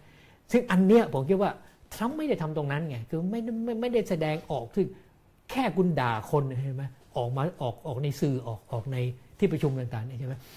มันก็หมดแล้วอะใช่ไหมมันมันไอ้ความน่าเชื่อถือความความเป็นอะไรอารยะต่างๆนั้นมันไม่มีอะใช่ไหมเพราะฉะนั้นอันเนี้ยที่ผมคิดว่าผู้นำเอ่อมาคนเก่าๆเนี่ยถ้านอนอยู่ในหลุมฝังศพมันจะต้องพลิกฟื้นกลับมาผมว่า นึกไม่ออกว่ามันเกิดได้ยังไงเหตุการณ์อย่างนี้อย่างไรใช่ไหมเขาจะไม่ทำกันต่างๆเนี่ยแต่แต่เขาว่าทำอย่างนี้ได้เพราะเขาได้คะแนนเสียงเขามีคนที่ชอบ เพราะว่าไอ้ทวิตไงเพราะว่าไอ้ไอ้สื่อโซเชียลมีเดียเขาเนี่ยมันเป็นมันเป็นส่วนตัวไงเป็น personal ครับจากส่วนตัวไปสู่ส่วนตัว มันไม่มีความเป็น public หนังสือพิมพ์ยังไปออกทีวีเป็น public ออกอะไรต่าง public หมดเลยเอ่อ FDR เป็นคนแรกๆที่เริ่มพูดวิทยุ ครับคนก็ฟังโอ้โหตื่นเต้นมาก แล้วคนก็ประทับใจแล้วก็เอ้ยเหมือนกับประธานาธิบดีมานั่งคุยเขาเนี่ยแต่ fireside chatting เนี่ยนะคุยข้างกองแต่ไฟรายการใช่ไหมรายการของ FDR เนี่ยก็ยังเป็นรายการในนามประธานาธิบดีใช่มันมีความเป็นทางการของมันอยู่ใช่แต่ทรัมป์เนี่ยขึ้นมาเออเวลาทรัมป์ทวีตเนี่ยมันคือทวีตส่วนตัวถูกใช่ไหมครับต้องไอ้ The Real Donald Trump เนี่ยโอ้ซึ่งเขาใช้ตั้งแต่หาเสียงแล้ว ก็ยังไม่หยุดใช้ใช่ตอนขึ้นมาใหม่ๆ คนก็บอกว่าเขาควรต้องหยุดไหมเพราะต้ปองกหยุติดประธานาธิบดีเนี่ยเขาจะแยกใช่ระหว่างส่วนตัวกับถูกต้องกับ Public Office ใช่ไหมครับก็ต้องระมัดระวังเรื่องพวกนี้ นี่ก็เป็นอีกกฎหนึ่งที่ทำมาสลายใช่นอมของการทำถูงานกต้องประธานาธิบดีอเมริกาไปเหมือนกันอืมคือคือไปถามเอ่อในทำเนียบขาวต่างๆในยฝ่ายไอ้เนี่ยคอมมิวนิเคชันฝ่ายสื่อสารต่างๆเนี่ยเขาก็กุ้มใจมากไงเพราะว่า เขาก็รับไม่ได้ไงคนที่ทำงานต่างๆเนี่ยเพราะมันมันมันผิดธรรมเนียมผิดต่างๆ แล้วทั้งภาษาทั้งอะไรต่างๆด้วยพอมีเรื่องมาเนี่ยเขาก็ดีเฟนต์ให้ยากครับมันลำบากเลยใช่ไหมครับแล้วก็เพราะก็ทุกคนก็เห็นด้วยว่าควรจะให้ประธานาธิบดีใช่ไหมหยุดใช่ไหมทวีตได้แล้ว คือคือลดหยุดไม่ได้ แต่ว่าลดลงแล้วก็ให้มันนุ่มนวลหน่อยนึงนะใช่ไหมไม่เลยไม่ไม่แต่ตอนประนี้สไม่บได้ทเลยวีตแค่วิจารณ์ในประเทศนะครับใช่ทวีตข้ามชาติด้วย เช่นเออตอนคิมจองอึนใช่มาบอกว่า เขามีนิวเคลียร์นะใช่นิวเคลียร์เขาใหญ่นะทำก็โอ้ทวีตว่าของกูใหญ่กว่ากลุ่มใช่ไหมก็ทวีตแบบนี้เลยว่ากลุ่มเขาใหญ่กว่าของเราของเราใหญ่กว่าแล้วก็ถูกต้องถูกต้องอะไรอย่างเงี้ยเป็นต้นใช่ไหมครับนะทีนี้อาจารย์บอกว่านักการเมืองเป็นแบบนี้แสดงว่าเขาก็มีฐานเสียงของเขาเขาสื่อสารตรงไปที่ฐานเสียงถูกต้แล้อวงเขาอ่านขาดอืมปีที่แล้วที่ผมคุยกับอาจารย์คืออมทรัมป์รู้ว่ากลุ่มเป้าหมายของเขาคือใครอืมออเดียนส์เขาคือใคร แล้วเขาอ่านขาดว่า audience ของเขาเนี่ยจะไปพูดแบบโอบามาแบบใช่ใช่แบบพูดจาฉลาดฉลาดพูดจาปรัชญาพูดจาเป็นระบบหลักการแบบโอบามาเนี่ยอืมไม่ใช่ audience ของเขาเขาบอกใช่ว่าฐานเสียงเขาคือคนกลุ่มนี้แหละ ซึ่งวิธีสื่อสารแบบเขาเนี่ยอืมวิธีเล่นการเมืองแบบเขาเนี่ยมันตอบโจทย์เอาใจคนกลุ่มนี้ได้อยู่อืมคนกลุ่มนี้เนี่ยปีที่แล้วที่เราคุยครักันบอาจารครัย์บบอกว่าอืมเป็นกลุ่มที่เรียกว่า angry white man อืมก็คือเป็นกลุ่ม คนผิวขาวอืมใช่ไหมครับที่ใช่เกรี้ยวกราดครับที่รู้สึกว่าตัวเองถูกทอดทิ้งครับทั้งจากระบบการเมืองอืมทั้งจากโลกาภิวัตน์เช่นถูกแย่งงานอืมมีคิดว่าจริงอิมิเกรนต์มาแย่งงานต่างๆครับนาครันาบก็เลยอยากชวนอาจารย์อืมคุยย้อนต่อไปว่าอืมปีที่แล้วเราวิเคราะห์กันเนี่ยคือฐานเสียงของทรัมป์อ่าอ่าอ่าปีเนี้ยฐานเสียงของทรัมป์ยังอยู่กับเขาไหมหรือว่ายังครับหรือว่าหรือว่าก็ยังรับไม่ได้เลยหรือ มันเปลี่ยนไปยังไงพลวัตการเมืองอเมริกาตอนเนี้ยในแง่ขคือองเขาประฐานมาณเสียงเปลี่ยนไปยังไงแล้วคือเขาประมาณว่าสามสิบเปอร์เซ็นต์เนี่ยยังอยู่ คือคือคือถ้าสามสิบเปอร์เซ็นต์อยู่ก็เจ็ดสิบเปอร์เซ็นต์ไปแล้วอย่างเงี้ยเหรอครับมันมันคืออันนี้คือข้างหน้าน่าจะเป็นฐานแกนจริงๆเลยนะครับหมายความว่าแต่ว่าส่วนส่วนที่ย้ายมาจากเดโมแครตเข้ามาต่างๆเนี่ยใช่ไหมครับที่ไปเพิ่มให้เขาได้ห้าสิบเปอร์เซ็นต์ไม่ถึงนี่เขาได้สี่สิบกว่าใช่ไหมครับเพราะพระโหวตต่างๆเนี่ยเขาแพ้ใช่ไหม ประมาณสี่สิบกว่าต่างๆใช่ไหมเนี่ยครับตอนเนี้ยที่ชัวร์ๆเนี่ยคือเขาเขาคาดประมาณ 30เนี่ยอ๋อยังสายังมอยู่สิบของคะแนนเสียงของเขาเออที่เขาได้ออออนะอันนะซึ่งส่วนเนี้ยใช่ไหมก็ยังแต่ว่ามันก็มีบางสำนักนะที่เขาไปสำรวจเนี่ยเขาก็บอกว่าแต่ว่ามันเริ่มลดลงครับคือเป็นสามติดที่ไม่ solid อะคือมันไม่ใช่แนั่นปึ๊กเหมือนเหมือนเหมือนครั้งแรกๆเหมือนเดือนแรกๆนะนะครับเขาคิดว่าในในช่วงปีแล้วก็วิกฤตแล้วก็เรื่องหลายเรื่องที่มันมันถูกเปิดโปงถูกโจมตีถูกวิพากษ์วิจารณ์ต่าง ๆ เนี่ย ออกมาเนี่ยการเลือกตั้งที่เวอร์จิเนียใช่ไหมที่อ l ล b บามาอลาบามาที่เขาแพ้ที่ริพับลิกันแพ้เนี่ยใช่ไหมเขาก็คิดว่ามันสะท้อนให้เห็นว่า คนส่วนนั้นเนี่ยริพับลิกันส่วนนั้นน่ะหรือหรือฐานเสียงของเขาเนี่ยนะเริ่มหวั่นไหวแล้วเนี่ยคือว่าไม่ใช่หลับหูหลับตา คนของทรัมป์ก็ต้องเลือกแล้วคืออลาบามาเนี่ยคือเป็นไม่รัฐนะทางใต้ที่เป็นใช่ฐานเสียงหลักเลยครับของใช่ริพับลิกันเขาเรียกว่าเป็นรัฐที่มาตลอดแดงจัดเลยแดงนี่หมายถึงว่าใช่ริพับลิกันนะครับที่ Republican นู่นเอ่อถ้าเป็นเอ่ออ่อ น้ำเงินน้ำเงินนี่เป็นเดโมแครต Democrat ก็เหมือนกับอ่าอะไรนะประชาธิปัตย์ไปแพ้ที่เมืองตรังอย่างนั้นนะใช่ก็ว่าได้ใช่ใช่ไหมครับอ่าคือเป็นการเลือกตั้งที่ไม่คิดว่าจะแพ้ แต่เป็นการเลือกตั้งพิเศษ เพราะว่าสวใช่เดิมเนี่ยไปเป็นรัฐมนตรีก็เลยต้องเลือกตั้งใหม่ใช่ใช่ใช่แล้วริพับลิกันเนี่ยดันไปแพ้ คนก็ตั้งคำถามครับนะว่าอืมอืมมันจะเกิดอะไรขึ้นการเมืองอเมริกามันจะเกิดอะไรขึ้นต่อไปในเรื่องครับการเมืองเรื่องฐานเสียง เพราะอย่างที่อาจารย์บอกนะครับอืมอืมรัฐดีนี้อยู่ 4 ปีใช่ไหมครับ แต่พอครบ 2 ปีปุ๊บเนี่ยใช่จะมีการเลือกตั้ง ที่เขาเรียกว่า midterm ครับ election ครับซึ่งก็จะเกิดขึ้น 2518 คือปีเนี้ยครับ เดือนอ่าพฤศจิกายนครับครับนะครับมันสำคัญยังไงอ่ากับการเมืองอเมริกาในยุคต่อไป มันเกี่ยวพันกับการเมืองเรื่องฐานเสียงยังไงครับ มันจะเป็นคือตัวชี้ชะตาทำยังไง อยากโอ้ให้อาจารย์แน่นอนเล่าหน่อย ถ้าถ้าเลือกตั้งคราวนี้เนี่ยก็คือว่าเอ่อเอ่อวุฒิสมาชิกใช่ไหมก็จะมีแปดเก้าคนหนึ่งมาจะจะต้องเลือกใหม่ใช่ไหมแล้วก็เอ่อสสอีกจำนวนหนึ่งต่างรวมๆแล้วเนี่ยใช่ไหม ก็คือว่าสถ้าสเนี่ยเปลี่ยนทั้งสภาอยู่แล้วเพราะสสมันเลือกตั้งทุก 2 ปีอยู่แล้วทุกสองปีใช่ไหมครับใช่สใช่สเปลี่ยนทั้งสภวุฒิสมาชิกเนี่ยก็จะเปลี่ยนหนึ่งในสามหนึ่งในที่สามมีใช่ครับที่มี re-election นะครับครับครับ ถ้าเสียงข้างมากเนี่ยมันย้ายฐานมาเป็นเดโมแครตเนี่ยก็จบคือริพับลิกันไม่จะไม่ไม่หวังได้เลยว่า เขาจะผ่านกฎหมายอะไรได้ ถ้าถ้าเดโมแครตเขาได้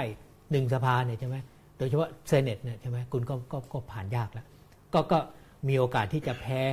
การเลือกตั้งครั้งต่อไปคือถ้าถ้าผลงานไม่ผ่านคือถ้ากฎหมายไม่ออกอะใช่ไหมมันก็จบคือทำงานไม่ได้คือคือก็ไม่มีผลงานไปไปอวดชาวบ้านไม่ได้ใช่ไหมครับเพราะฉะนั้นการเลือกตั้งกลางปีเนี่ยใช่ไหมก็จะเป็นตัววัดอุณหภูมิเนี่ยว่า ตอนเนี้ยเดโมแครตตีตื้นขึ้นหรือยังใช่ไหมริพับลิกันยังยังครองใช่ไหมประชามติอยู่ได้ไหมเนี่ยใช่ไหมเนี่ยเออเขาวเนี่ยจะแต่มาอาจารย์ดูบอกว่าการเลือกตั้งคราวนี้จะเป็นใช่คำพิพากษาครับ ของของทรัมป์คำพิพากษาทางการเมืองใช่ของทใช่รัมป์ว่าวัฒนธรรมการเมืองที่ทรัมป์อืมใช้วิธีการเล่นการเมือง จุดยืนการเมืองอืมนโยบายการเมืองเนี่ย คนยังเอาอยู่หรือเปล่าอืมใช่ไหมครับ คนใช่ยังเอาอยู่หรือเปล่า มันจะครับสำคัญในแง่แบบนั้น แล้วอย่างใช่ที่ใช่การที่ทรัมป์เนี่ยเป็นคนนอกครับเอ่อถ้าเมื่อไหร่ที่นักการเมืองริพับลิกันอืมที่เป็นนักการเมืองของพรรคเนี่ยทั้งในสสสวอืมคิดว่า ไม่มีประชาชนหนุนหลังทรัมป์ได้มากพอแล้วเนี่ยครับโอกาสที่ทรัมป์จะถูกเขี่ยไปเนี่ยอืมจากการแย่งชิงอำนาจกันภายในพรรคเองก็มีใช่ไหมครับก็มีเพราะจริงๆแล้วทางไมค์เพนซ์เบอร์สองของใช่รองประธานาธิบดีเนี่ยจริงๆเนี่ยคือริพับลิกันพันธุ์แท้อ่าถ้าเขามาดันเนี่ยทุกคนรู้สึกสบายใจกว่าใช่ใช่เพราะทรัมป์นี่คาดการณ์ไม่ได้อะไรก็ไม่ได้ครับแล้วเป็นคนนอกที่ลถูกต้องเข้ามาถูกต้องอืมนั้นมันก็ยังมันก็มีมีความสำคัญกับสมการอำนาจ เยอะทางมากการเยเมืองอะอเมมากริกาเยอะมากนะครับพฤศจิกายนปีเนี้ยคือในที่สุดแล้วเนี่ยการเลือกตั้งเนี่ยยังไงก็ต้อง ก็ต้องเป็นกลไกอันหนึ่งในระบอบประชาธิปไตยคุณจะปฏิเสธการเลือกตั้งไม่ได้นะไหมว่า เอ้ยเลือกหย่อนบัตรหนึ่งก็ทิ้งมันไม่ใช่แค่หย่อนบัตร แต่ว่าครับมันมีผลคือถ้าระบบมันอยู่นะถ้ามันถ้าระบบมันถูกทำลายทุกสี่ปี มันก็แน่นอนการหย่อนบัตรมันจะมีผลน้อยใช่ไหมครับเพราะพักมันก็ไม่ไม่ไม่ไม่ไม่ไม่มีน้ำยาในการจัดการภายใน แต่คราวนี้เนี่ยตัวของคนที่จะเข้ามามีส่วนร่วมในการเลือกตั้งเนี่ยใช่ไหมเอ่อ ที่อเมริกาเนี่ยใช่ไหมที่ริพับลิกันแพ้ไปเนี่ยใช่ไหมอรอยมัวเนี่ยใช่ไหมเพราะว่าคนผิวดำเนี่ย Black American African American เนี่ยออกมาเยอะมาก แล้วโดยเฉพาะผู้หญิง เพราะว่ามัวเนี่ยโดนข้อหา sexual harassment คือเรารวมลามทางเพศด้วย กับเด็กด้วยนะ กับเด็กอะไรต่างๆเนี่ยเพราะเพราะนั้นเนี่ยมันก็เลยใครว่ามันไม่แค่เรื่องทรัมป์อย่างเดียว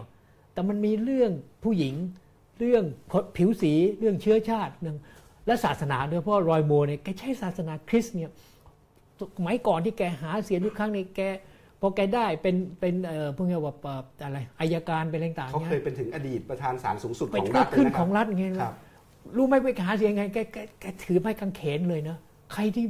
ไม่เลือกแกเนี่ยเป็นพวกที่ไม่นับถือศาสนาไม่ถือพระเจ้านั่นต่างเนี่ยที่อะไรมาๆเนี่ยมันคอนเซอร์วทีฟสุด ๆ เลยนะครับชาวบ้านเขาก็ก็ไม่อยากจะไปทะเลาะกับ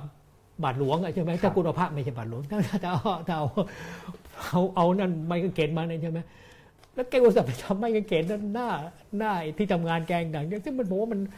มันมันตลกอะใช่ไหมแต่ว่ามันสะท้อนถึงวิธีคิดไงว่าครับพอพอผู้กลุ่มผู้หญิงเขารู้เนี่ยเขาก็เลยเอาเรื่องรวมรานทางเพศขึ้นมาเล่นงานแกงครับจบเลยเนี่ยคุณถือไม้กางเขนแต่ว่าคุณเนี่ยทำผิดศีลธรรมอย่างแรงเลยต่างๆเนี่ยครับมันถึงได้พังไป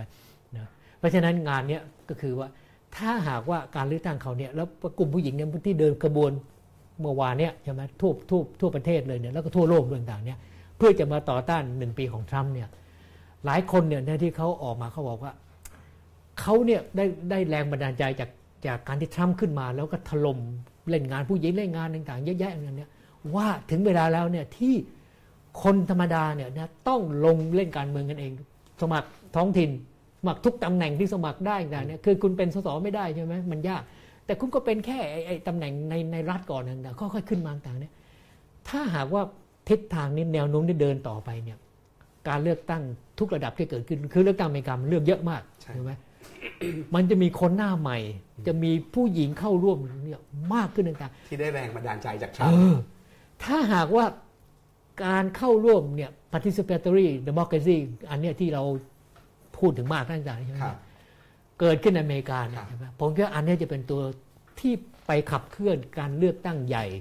ครับแล้วก็ไปถึงการเลือกตั้งประธานาธิบดีเนี่ยเมื่อกี้ที่เราจะเปลี่ยนเมื่อกี้เราคุยกันเรื่องเอ่อฝีมือทางการเมืองครับแล้วก็บรรยากาศทางการเมืองอารมณ์ทางการเมืองครับคราวนี้ชวนอาจารย์มาคุยเรื่องผลงานาเรื่องนโยบายนะครับของหนึ่งปีทรัมป์บ้างว่ามันมีอะไรอืมที่ ที่เปลี่ยนแปลงไปบ้างอืมจากอเมริกาแบบเดิมที่อาจารย์เคยรู้จักอืมมันมีนโยบายไหนไหมที่ถือว่าประสบความสำเร็จ มีอะไรบ้างที่ถือว่าล้มเหลวอืมเราเริ่มจากการเมืองในประเทศก่อนไหมครับโอเคตั้งแต่ทรัมป์ขึ้นมานี่อย่างแรกก็คือต้องทำลายโอบามาแคร์ให้ได้อืมอืมต้องจัดการ legacy นี้ของโอบามาและเดโมแครตให้ได้ มันมันเกิดอะไรขึ้น แล้วมันทำสำเร็จไม่สำเร็จยังไง เรื่องอืมนโยบายหลักประกันสุขภาพทั่วหน้าอืมที่ตอนนี้ก็จ้องล้มกันทั้งที่อเมริกาครับเมืองไทยครับก็จ้องล้มกันอยู่ด้วยเหมือนกันเนี่ยนะครับ คือนโยบายหลักๆที่ที่ที่ทรัมป์หาเสียงเนี่ยใช่ไหมแล้วแกก็รีบมาทำเลยต่างคือครับ travel ban ใช่ไหมเล่นงานมุสลิมหูรุนแรงต่างๆเนี่ยอันนั้นแกก็ออกมาแล้วไม่สำเร็จ เพราะถูกบล็อกด้วยศาลสหพันธ์ใช่ไหมครับจนเดี๋ยวนี้ก็ยังยังไม่ยังไม่ไม่ไม่ไม่ยุตินะครับเพราะงั้นก็มันไม่สำเร็จ อันที่สองโอบามาแคร์ครับนะซึ่งริพับลิกันต้องการที่จะบล็อกตั้งแต่สมัยนู้นมาแล้วก็ก็บล็อกไม่ได้ก็ต้องหลุดออกมาต่างๆตอนนี้มีเสียงข้างมากก็ยังทำไม่สำเร็จ ก็ไม่สำเร็จเกือบสำเร็จเกือบ แต่จอห์นแมคเคนเป็นโหวตสุดท้ายอ่าที่โหวตอีกด้านหนึ่งใช่ก็เลยทรัมป์ก็เลยใช่ล้มโอบามาแคร์ไม่สำเร็จไม่ได้ฮะฮะก็จริงมันหลายคนนะมันมันสสามสี่คนนะครับเอ่อในในในก็มีในสวรัฐเมนใช่ไหมครับใช่ทางใช่ทางเหนือใช่แต่ตอนนี้ยังขาดอีกเสียงหนึ่งที่เปลี่ยนอ่าแมคเคนนี่มันอ่าเป็นใช่เป็นใช่ฮีโร่คนสุดท้ายอ่าอ่าเลยเขาเป็นมะเร็งอยู่ด้วยตอนนี้ถูกต้องเป็นมะเร็งสมองอยู่แต่มาใช่มาโหวตแล้วก็โหวตตรงกันข้าม เจอทรัมป์ทำไมทวิตครับด่าแล้วเหมือนกันใช่ใช่ใช่ใช่ไหมครับ แล้วก็มีเรื่อง immigrant เรื่องผู้อพยพใช่เรื่องการใช่สร้างกำแพงอ่า ใช่ไหมครับอันที่เนี้ยรอบๆพรมแดนระหว่างอเมริกากับครับเม็กซิโก immigration จะเป็นนโยบายครับใหญ่มากที่ที่ก็แกหาเสียงเหมือนกันนะใช่คไหรับเพราะฉะนั้นมันได้ออกมาเรื่อง DACA ใช่ไหมเรื่องเนี่ยเด็กเด็กที่เข้ามาตอนเป็นเด็กๆเนี่ยที่ผิดกฎหมายเนี่ยว่าทรัมป์เนี่ยก็จะต้องเอาใจฐานเสียงแกคือคือคือแนวคิดของอเมริกันตอนเนี้ยนะคือพวกฝ่ายขวาฝ่ายอ่าจะเรียกว่า supremacist นะพวกคนผิวขาว white supremacist ต่างเนี่ย มันออกมาชัดมากเลยต่างๆเนี่ยใช่ไหมแล้วทรัมป์เนี่ยก็เป็นกระบอกเสียงให้ต่างๆเนี่ยซึ่งแต่ก่อนมันไม่มีไงประธานาธิบดีก็ไม่ควรจะอยู่ในฐานะที่ไปถือหางฝ่ายเอ็กซ์ตรีมข้างหนึ่งข้างใดอย่างใดมันทำไม่ได้ เพราะนั่นคือเท่ากับเป็นการอะไรแบ่งประเทศอะ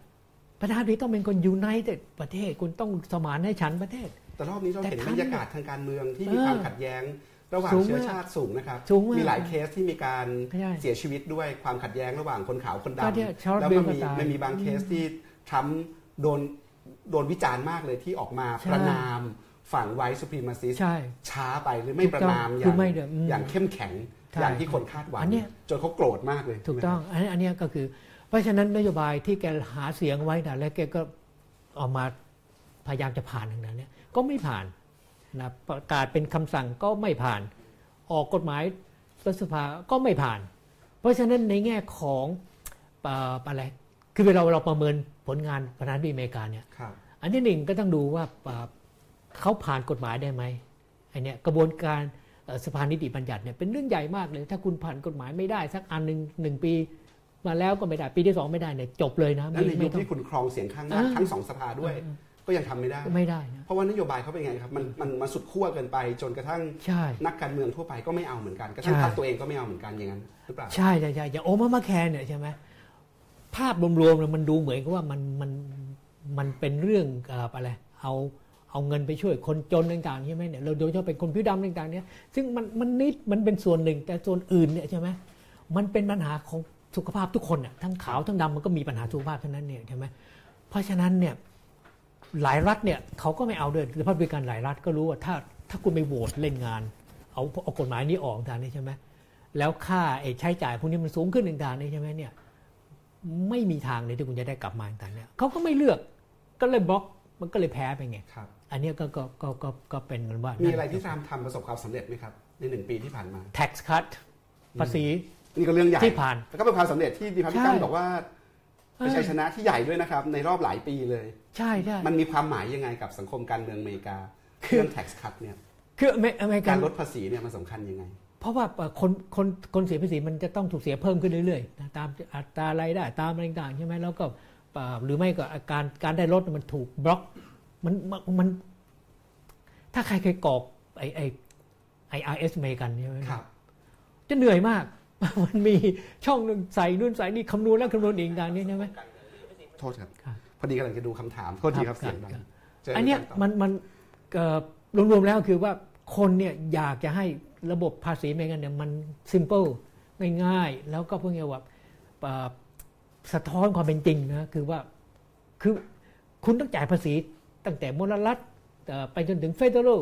แล้วก็ยังไม่ต้องอะไรเนี่ยประจำปีเนี่ยอีกเยอะๆรวมๆแล้วเนี่ยมาก โดยเฉพาะพวกที่มีรายได้แบบเอ่อเงินเดือนต่างๆใช่ไหมเนี่ย คือไม่มีทางที่จะรอด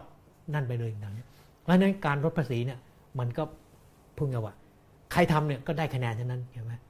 ทีนี้ที่ทรัมป์ทำเนี่ยใช่ไหมเขาก็บอกว่า แต่จริง ๆ แล้วเนี่ยคนที่ได้มากก็คือพวกที่เป็นมหาเศรษฐีบริษัทที่เงินสูงขนาดนี้จะได้ลดลง 15%อย่างเงี้ยโอ้โห มหาศาลเลย อย่างทรัมป์เนี่ยเขาบอกว่าถ้าเขายื่นภาษีเนี่ยต่อคราวหน้าเขาจะได้เงินกลับเนี่ยที่จะไม่ต้องจ่ายไปเนี่ย หลายร้อยล้านเลยต่างๆนี่อย่างเงี้ยพวกที่เข้าใจเนี่ยก็จะรับไม่ได้นะแต่ถ้าแบบคนทั่วๆไปที่เขาฟังการหาเสียงเนี่ยเขาก็ต้องบอกว่าเอ้ย เดี๋ยวปีหน้าเนี่ยพอคุณยื่นภาษีเนี่ยคุณจะได้เงินกลับใช่ไหมจะไม่ต้องเสียแบบทุก ๆ ปีอะไรเงี้ยแค่นี้เขาก็รู้สึกโอ้ดีครัก็บช่วยได้ต่างๆเนี่ยอืมครับเรื่องต่างประเทศเป็นไงครับอาจารย์ ให้ให้คะแนนยังไง ต่างประเทศ คือถ้าถ้ามองในแง่หลักการเนี่ย ผมคิดว่าต้องให้ตกอะ คือคืออเมริกาหลังจากสงครามโลกครั้งที่สองมา ตั้งแต่สงครามโลกครั้งที่หนึ่งก็ได้ตั้งแต่วูดโรว์วิลสันใช่ไหมเอาอเมริกาเข้าไปรบต่างๆนี่ใช่ไหมแล้วก็ทำให้สงครามโลกครั้งที่หนึ่งเนี่ยกลายเป็นเพราะไงว่าความอะไรอะไร คุณูปการยิ่งใหญ่ของอเมริกาให้กับโลกใช่ไหมที่ผมไปที่ปรากใช่ไหมไปเห็นที่สนามบินเนี่ยใช่ไหม quote คำขวัญเลยนะ บอกว่าเอ่อเนี่ยวูดโรว์วิลสันบอกว่าเนี่ยเขาเนี่ยเข้าสู่สงครามเพื่อจะ save democracy for the world เราเนี่ยรักษาประชาธิปไตยให้กับโลกนะเนี่ยโอ้โหมันทุกคนที่อยากได้ประชาธิปไตยเนี่ยก็จะต้องสะดุดีนะวิลสันต่างๆนี่ใช่ไหมเนี่ยซึ่งความจริงเนี่ยมันมันคนละเรื่องเลย มันไปอีกแบบหนึ่งหนึ่งใช่ไหมครับแต่ว่าโอเค จากนั้นมาเนี่ยใช่ไหมอเมริกาเนี่ยก็มีหลักการมันจะต้องเป็นแกนนำให้กับโลก ประชาธิปไตยเสรีนิยมใช่ไหมความมั่นคงของโลกเนี่ยขึ้นอยู่กับนโยบายต่างประเทศอเมริกา เพราะฉะนั้นนโยบายเนี่ยจะต้องคำนึงถึงหลักใหญ่ ๆ พวกนี้ แล้วตอนหลังเนี่ยตั้งแต่ยุคของคาร์เตอร์มาอย่างนี้ก็จะมี human rights ใช่ไหมเข้ามาด้วยต่างๆนี่ก็จะผนวกเข้าไปต่างๆเนี่ยใช่ไหมเป็นรู้กันเลยว่า ถ้าคุณยึดอำนาจ ถ้าคุณเหยียดหยามละเมิดสิทธิต่างๆนี่ใช่ไหมนโยบายไอ้เงินช่วยเหลือจากอเมริกาก็จะไม่ได้ใช่ไหมทรัมป์ไม่แตะพวกนี้เลย ประกาศโดยทางตรงทางอ้อมแต่นะแต่เป็นที่รู้กันว่า กระทรวงต่างประเทศตอนเนี้ยไม่ไม่แบบเข้มงวดตามจี้ประเทศเหล่านั้นอีกแล้ว เรื่องสิทธิมนุษยชอ่านเรื่องประชาธิปไตยไม่ครับเสร็จแล้วเนี่ย แกก็ไปพูดง่ายว่า ดึงอเมริกาออกจากการเป็นแกนนำขององค์กรเอ่อระหว่างประเทศใหญ่ ๆ เช่นนาโต UN เอ่อ World Trade อะไรต่างๆนี้ใช่ไหมเอ่อ TPP ซึ่งยังไม่ได้ตั้งใช่ไหมดึงอเมริกาเอาออออกกจากข้อตกมาลงโลกร้อนด้วยโลกร้อนใช่ใช่หน้าตาเฉยเลยใช่ไหมโดยไม่ว่ามีหลักฐานไม่มีหลักฐานอย่างเนี้ยแกเชื่อแล้วอะว่าที่แกได้มาเนี่ยมันตรงข้ามกับพวกนั้นพวกนั้นได้ข้อมูลผิดของแกได้ข้อมูลถูกอย่างเดียว มันสะท้อนอะไรครับเขาต้องการอะไร เออเขาอเมริกาไม่อยากเป็นผู้นำโลกเหรอหรืออยากเป็นผู้นำโลกที่ไม่แคร์คนอื่น ถูกเออเพราะว่าแกหรือเราแกอธิบายมันยังไงแกใช้อเมริกา first ไงเป็นเป็นสโลแกนในการหาเสียง แล้วเวลาที่วันที่แกรับตำแหน่งวันแรกไงที่เขาบอกว่าเราจะหยุดความพินาศของอเมริกาทั้งหลายเนี่ยใช่ไหมเดี๋ยวนี้ใช่ไหมผมเกลียดมากประโยคนี้ของแกเนี่ยใช่ไหมแล้วแกก็บอกว่า ต่อไปเนี่ยต้องอเมริกาก่อนAmerica first เนี่ยมันเริ่มมาแล้วไงเพราะฉะนั้นเนี่ย แกก็เลยบอกว่าอะไรที่เราจะต้องจ่ายโดยที่เราไม่ได้เนี่ยนะถอนกลับใช่ไหมมันแกก็ใช้วิธีง่ายๆนะก็คือว่าถ้าโนเตอร์นาโตไม่ทำอะไรให้เรา เราก็ไม่ต้องไปอยู่กับมัน เพราะอยู่เราต้องเสียเงินจะไม่ได้ก็ก็มองง่ายๆแบบเนี้ยใช่ไหมซึ่งตอนหลังเนี่ยทางฝ่ายที่ปรึกษาก็ต้องมาอธิบายให้แกฟังบอกว่าไม่ใช่ใช่ไหมมันยุ่งมากกว่านี้อีกหนังนะคือต้องอยู่คุณอเมริกาออกไม่ได้เนี่ยตอนหลังเนี่ยแกไปเนี่ยแกเริ่ม tone down ไงก็ก็ ต้องอยู่นาโตแต่ว่าไอ้ปารีสเนี่ยแกไม่กลับแน่ครับใช่ไหมนะเพราะว่าแต่ที่ปรึกษาคงไม่มีใครยุ่งหรอกเพราะว่าก็ปล่อยไปอันนี้ครับเพราะในแง่นโยบายต่างประเทศผมว่าที่ที่มันประหลาดสุดก็คือว่า เป็นไปได้ไหมที่อเมริกาจะจะปล่อยให้โลกเนี่ยใช่ไหมดำเนินไปของมันเองนะนะโดยที่อเมริกาไม่ไปเป็นแกนในการเข้าไปเอ่อจัดวางต่างๆเนี่ยคือถ้าทำจริงๆเนี่ยผมว่าฝ่ายซ้ายก็ชอบนะคือคือ ที่เราเคยต่อต้านอเมริกาเป็นเจ้าโลก เป็นตำรวจโลกในสมัยก่อนใช่ไหมเนี่ยก็เพราะมาแทรกแซงการเมืองทุกประเทศแทรกแซงรัฐประหารแทรกคือช่วยไม่ใช่ไม่ช่วยหยุดคือช่วยในการรัฐประหารล้มรัฐบาลเผด็จเอ่อประชาธิปไตยต่างๆเนี่ยก่อนก็ทำเนี่ยแต่ตอนหลังมันไม่ได้ทำแล้วใช่ไหมเพราะฉะนั้นแต่ตอนเนี้ยทำก็จะถอนเรื่องพวกนี้ออกหมดเลยต่างๆเนี่ยใช่ไหมจะไม่เอาต่างๆเนี่ยคือปัญหาคือว่ามันเป็นไปได้ไหมในความเป็นจริงเนี่ยเพราะฉะนั้นในหลักการเนี่ยผมคิดว่าที่ผมคิดว่ามันไม่ผ่านเนี่ยใช่ไหมก็คือว่า มันไม่เป็นความจริง ในทางปฏิบัติเนี่ยเมื่อเร็วๆเนี่ยใช่ไหมเพนทากอนก็ออกอนโยบายยุทธศาสตร์ ความมั่นคงของของชาติออกมาใช่ไหมซึ่งก็ก็เหมือนกันคือระบุว่าอเมริกาจะต้องระวังใช่ไหมอันตรายจากรัสเซียจากจีนต่างๆก็กลับมาอีกแล้วเนี่ยรัสเซียก็บอกว่าอ้าวพูดอย่างนี้เป็นการหาเรื่องกับรัสเซียนะคุณเล่นเอารัสเซียเป็นเป้าเนี่ยว่าแบบนี้ใช่ไหมก็แสดงก็ไม่ได้ทิ้งไงคือคือไม่ได้เพนทากอนไม่ทิ้งไง แต่ว่าประธานาธิบดีเนี่ยใช่ไหมไปล้ำหน้าแล้วไงคือคือจะเอาแบบของแกเนี่ยใช่ไหมคือเรื่องนี้ก็ไม่ทำเรื่องนั้นก็จะทำตามนี้นะเนี่ยไปตะวันออกกลางแกก็ไปเปลี่ยนขั้วใช่ไหมเอาซาซาอุดีขึ้นต่างๆเนี่ยเอากาตาร์ลงเอาใครแต่ใครเนี่ยเนี่ยปัดหมดใช่ไหมอิสราเอลเนี่ยขึ้นมาเอาปาเลสไตน์ออกต่างๆเนี่ยใช่ไหมซึ่งทำไมทำไมใช่ไหมมันมีความเร่งด่วนอะไรหรือที่จะยุติใช่ไหม ผมก็นึกไม่ออกนะเพราะว่าตอนนี้ปาเลสไตน์บอกว่าชัดเลยว่า เอาอเมริกาออกไปเลย ถ้าเจรจาสันติภาพตัวนการตอนนี้ที่มีปาเลสไตน์อยู่นะแต่ก่อนอเมริกาก็เป็ทรัมนป์ที่อยู่ก็ไปประกาศว่าเยรูซาเล็มเนี่ยเป็นเมืองหลวงขใช่องอิสราเอลเพราะงั้นซึ่งที่ผ่านมาประธานาธิบดีอเมริกาไม่มีใครไม่เคยทำใช่ใช่เพราะว่ามันรับไม่ได้อะใช่ไหมมันมันมันเป็นปัญหาคาราคาซังกันอยู่ต่างๆนี้ครับใช่ไหมเออแล้วทำก็จะเอาสถานทูตกลับมาเข้ามาอยู่ในเยรูซาเล็มเลยเนี่ยซึ่งผมว่า มันจะแรงขึ้นอะครับความความรุนแรงในในในในพื้นที่นะผมแล้วก็อาจจะเลยมาถึงอเมริกาต่างๆครับเพราะฉะนั้นในแง่ปฏิบัติกันในหลักการเนี่ยมันสวนทางกันต่างๆเนี่ยใช่ไหมแต่ว่าพอดูภาพรวมแล้วต่างๆเนี่ยใช่ไหมคือเคสเดียวที่ที่เขาเอาไปอ้างว่าทำให้เขาประสบความสำเร็จคือเกาหลีเหนืออืมเนี่ยตอนนี้ทุกคนอ้างความสำเร็จเลยว่านี่เป็นเพราะทรัมป์ไปขู่คิมจองอึนอืมเกาหลีเหนือถึงได้ยอมเจรจาเกาหลีใต้ถึงได้ไปส่งโอลิมปิกทีมอย่างที่ผมว่า มันดูเหมือนไอ้ผลลัพธ์เนี่ยมันมันมาจาก แต่มันมาจากตรงนั้นจริงๆหรือเปล่าเนี่ยไม่ครับแน่นะครับคือผมยังไม่เชื่อไงผมผมคิดว่า ผมก็มองกลับมานะผมมองว่าที่คิมจองอึนเกาหลีเหนือยอมทำท่าว่าจะยอมเจรจาเรื่องต่างเนี่ยเพราะว่าเขาประสบความสำเร็จในการสร้างอาวุธนิวเคลียร์ที่จะยิงเข้าถึงอเมริกาได้ ได้แค่ไหนนั่นก็อีกเรื่องหนึ่งแต่ว่ายิงได้อะแล้วเพราะแต่ก่อนนี่มันมันถูกปิดกั้นถูกต่างๆนะแล้วต้องต้องทดลองอะไรต่างๆนี่ใช่ไหม แต่ช่วงระหว่างที่ทะเลาะกับทรัมป์เนี่ยเกาหลีเหนือยิงกับทุกวันเลยทดลองจนกระทั่งสำเร็จแล้วอะ เพราะฉะนั้นผมคิดว่างานนี้เนี่ยผมว่าทรัมป์แพ้นะคือดูเหมือนว่าแกไปขู่เขายอมแต่ว่า ที่เขายอมเพราะว่าเขาบรรลุภารกิจแล้วอะ เขาได้อาวุธอันนี้แล้ว เพราะฉะนั้นผมก็มองในตอนนั้นแล้ว ผมคิดว่าเกาหลีเหนือนะถ้าเขาจะเจรจาเนี่ยเขาจะต้องแน่ใจว่า เขาได้สิ่งที่เขาเป็นกล่องดวงใจแล้วคือว่า อาวุธนิวเคลียร์ครับมันคุณถล่มผมไม่ได้นะ ผมมีอันนี้อยู่อะ มันถ้าผมตายคุณก็ต้องตายจำนวนหนึ่งอะอืมเพราะฉะนั้นผมเขาได้อันนี้แล้วเขาถึงยอมเจรจาไม่ใช่เพราะทำไปขู่ว่าเขามีไอ้ไอ้ไอ้ปุ่มที่มันใหญ่กว่า ผมไม่เชื่ออันนั้นน่ะครับท่านผู้ชมครับเรากำลังคุยกับครับดรธเนศอาพรสุวรรณนะครับนักวิชาการผู้สนใจด้านประวัติศาสตร์การเมืองอเมริกา แล้วก็ติดตามเศรษฐกิจการเมืองอเมริกานะครับถ้าใครอยากชวนอาจารย์ธเนศคุยอยากถาม อยากแลกเปลี่ยนความเห็นก็สามารถเขียนคำถามนะครับ ส่งมาได้นะครับ เขียนส่งคำถามส่งมาได้เลยนะครับ มีอาจารย์ทำรงศักดิ์นั่งดูอยู่ด้วยนะครับ เชิญอาจารย์ทำรงศักดิ์เขียนมาคุยกับเราก็ได้นะครับ แล้วก็โอเคท่านผู้ชมทุกท่านนะครับ ระหว่างที่รอคำส่งคำถามเนี่ยช่วยอาจารย์คุยต่อ ครับ อาจารย์คุยกับผมก่อนจะเข้ารายการบอกว่าทรัมป์เนี่ยจะเป็นบทพิสูจน์ ความสามารถของสถาบันการเมืองอเมริกา อืม ว่าถ้ามาเจอผู้นำที่แปลกประหลาดนอกคอกผู้นำที่ไม่แคร์ ครับ หลักกงหลักการอะไรใด ๆ ทั้งสิ้นมาเป็นผู้นำอีกแบบหนึ่งที่อเมริกาใช่ไม่เคยเจอเนี่ย ใช่ใช่ ระบบ การเมืองอเมริกาเนี่ยสามารถจัดการผู้นำแบบเนี้ยได้อยู่หมัดอืมไหมขนาดไหนนะครับใช่ช่วงนี้ก็เลยอยากจะชวนอาจารย์ครับคุยการเมืองอเมริกา 101เนี่ยแหละอ่าโดยมีทรัมป์เป็นตัวละครหลักอะว่าอืมเรากำลังพูดถึงสถาบันการเมืองหลากหลายเลยนะครับ ทั้งศาลทั้งสื่อออืมทั้งพรรคการเมือง ทั้งพลังจากภาคประชาชนปเนี่ระยชาชนอ่าอ่าอ่าครับพลังเหล่านี้เออจะมาจัดการทรัมป์ให้อยู่ในร่องในรอยในระบบอย่างไร แล้วทำไมทหารอเมริกา เขาไม่คิดแบบทหารไทยบ้างว่าเฮ้ยบ้านเมืองมีปัญหารัฐประหารเลยดีกว่าทำไมทำไมก็ถึงคิดแบบนั้นไม่ได้ทำไมก็ถึงไม่มีวันคิดแบบนั้นหรืออะไรแบบเนี้ยครับ ระวังนะ ระวังอะไรครับ อาจจะเป็นความจริงครึ่งๆก็ได้นะเอ้าเหรอครับ ที่ปรึกษาทำเนียบข่าวของทรัมป์ตอนเนี้ยครับ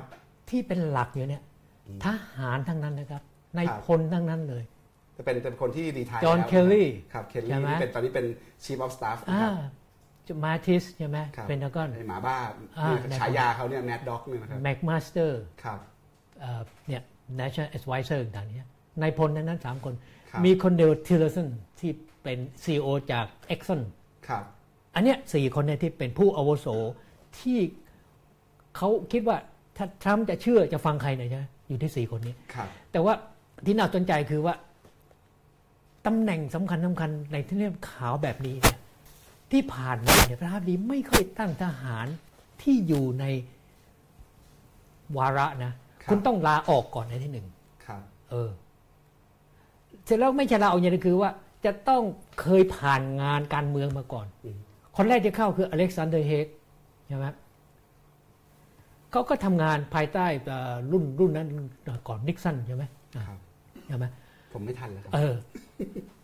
สักพักหนึ่งแล้วเนี่ยใช่ไหม รู้กลไกรู้การทำงานในระบบยาบไตแล้วใช่ไหมถึงได้ขึ้นมาเป็นที่ปรึกษาทางเนียบขาวครับที่ปรึกษาเอ่อความมั่นคงต่างๆเนี่ยครับแล้วก็เบนสกอร์คอฟ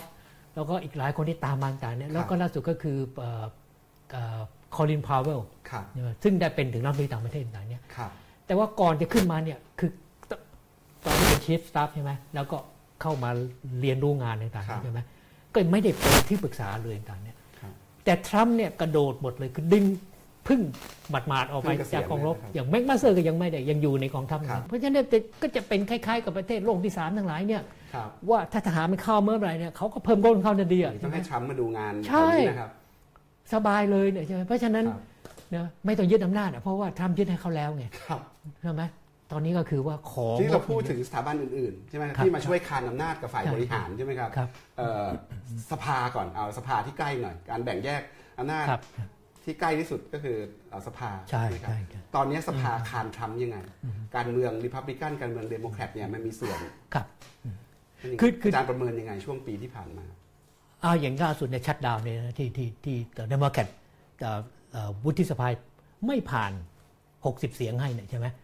อันนี้ก็กระจบเลย หมายความว่าประธานาธิบดีก็ออกกฎหมายไม่ได้ครับโดยเฉพาะกฎหมายการเงินใช่ไหมก็คือคุณไม่มีเงินก็ทำอะไรไม่ได้ครับเพราะฉะนั้นก็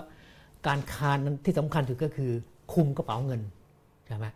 ก็คือไม่ให้เอ่อไอเนี่ยแต่รัฐบาลผ่านไปได้ต่างๆเนี่ยเพราะฉะนั้นก็ต้องเจรจากันงั้นการเจรจาเนี่ยก็ต้องนำมาสู่การที่ปรับนโยบายให้เป็นที่รับกันได้ทั้งสองฝ่ายนะคือมันไม่ใช่ระบบที่อ่ามีมีเสียงข้างมากแล้วลากไปไหนก็ได้ ไม่ได้ใช่ไหมครับที่อเมริกาเนี่ย มันต้องเป็นการเมืองเรื่องการเจรจาต่อรองใช่ใช่ เพราะว่าแม้กระทั่งคุณอยู่พรรคเดียวกันเนี่ยครับก็ยังต้องเจรจาต่อรองกันเลย โอ้ใช่ใช่ใช่อืมเพราะฉะนั้นอย่างมันไม่ได้ยอกย่างมือกันเป็นฝักถั่วว่าอ่ารีพับลิกันยกมือเหมือนกันหมดเดโมแครตยกมือเหมือนกันหมดอ่าไม่ใช่แบบนั้น อย่างเนี้ยก่อนจะลงคะแนนเสียงเนี่ยเมื่อเมื่อสองสามวันที่ผ่านมาเนี่ยใช่ไหมชัค ชูเมอร์ใช่ไหมก็ต้องไปคุยกับ caucus ก็คือว่าแกนนำของของพรรคเดโมแครตครับว่า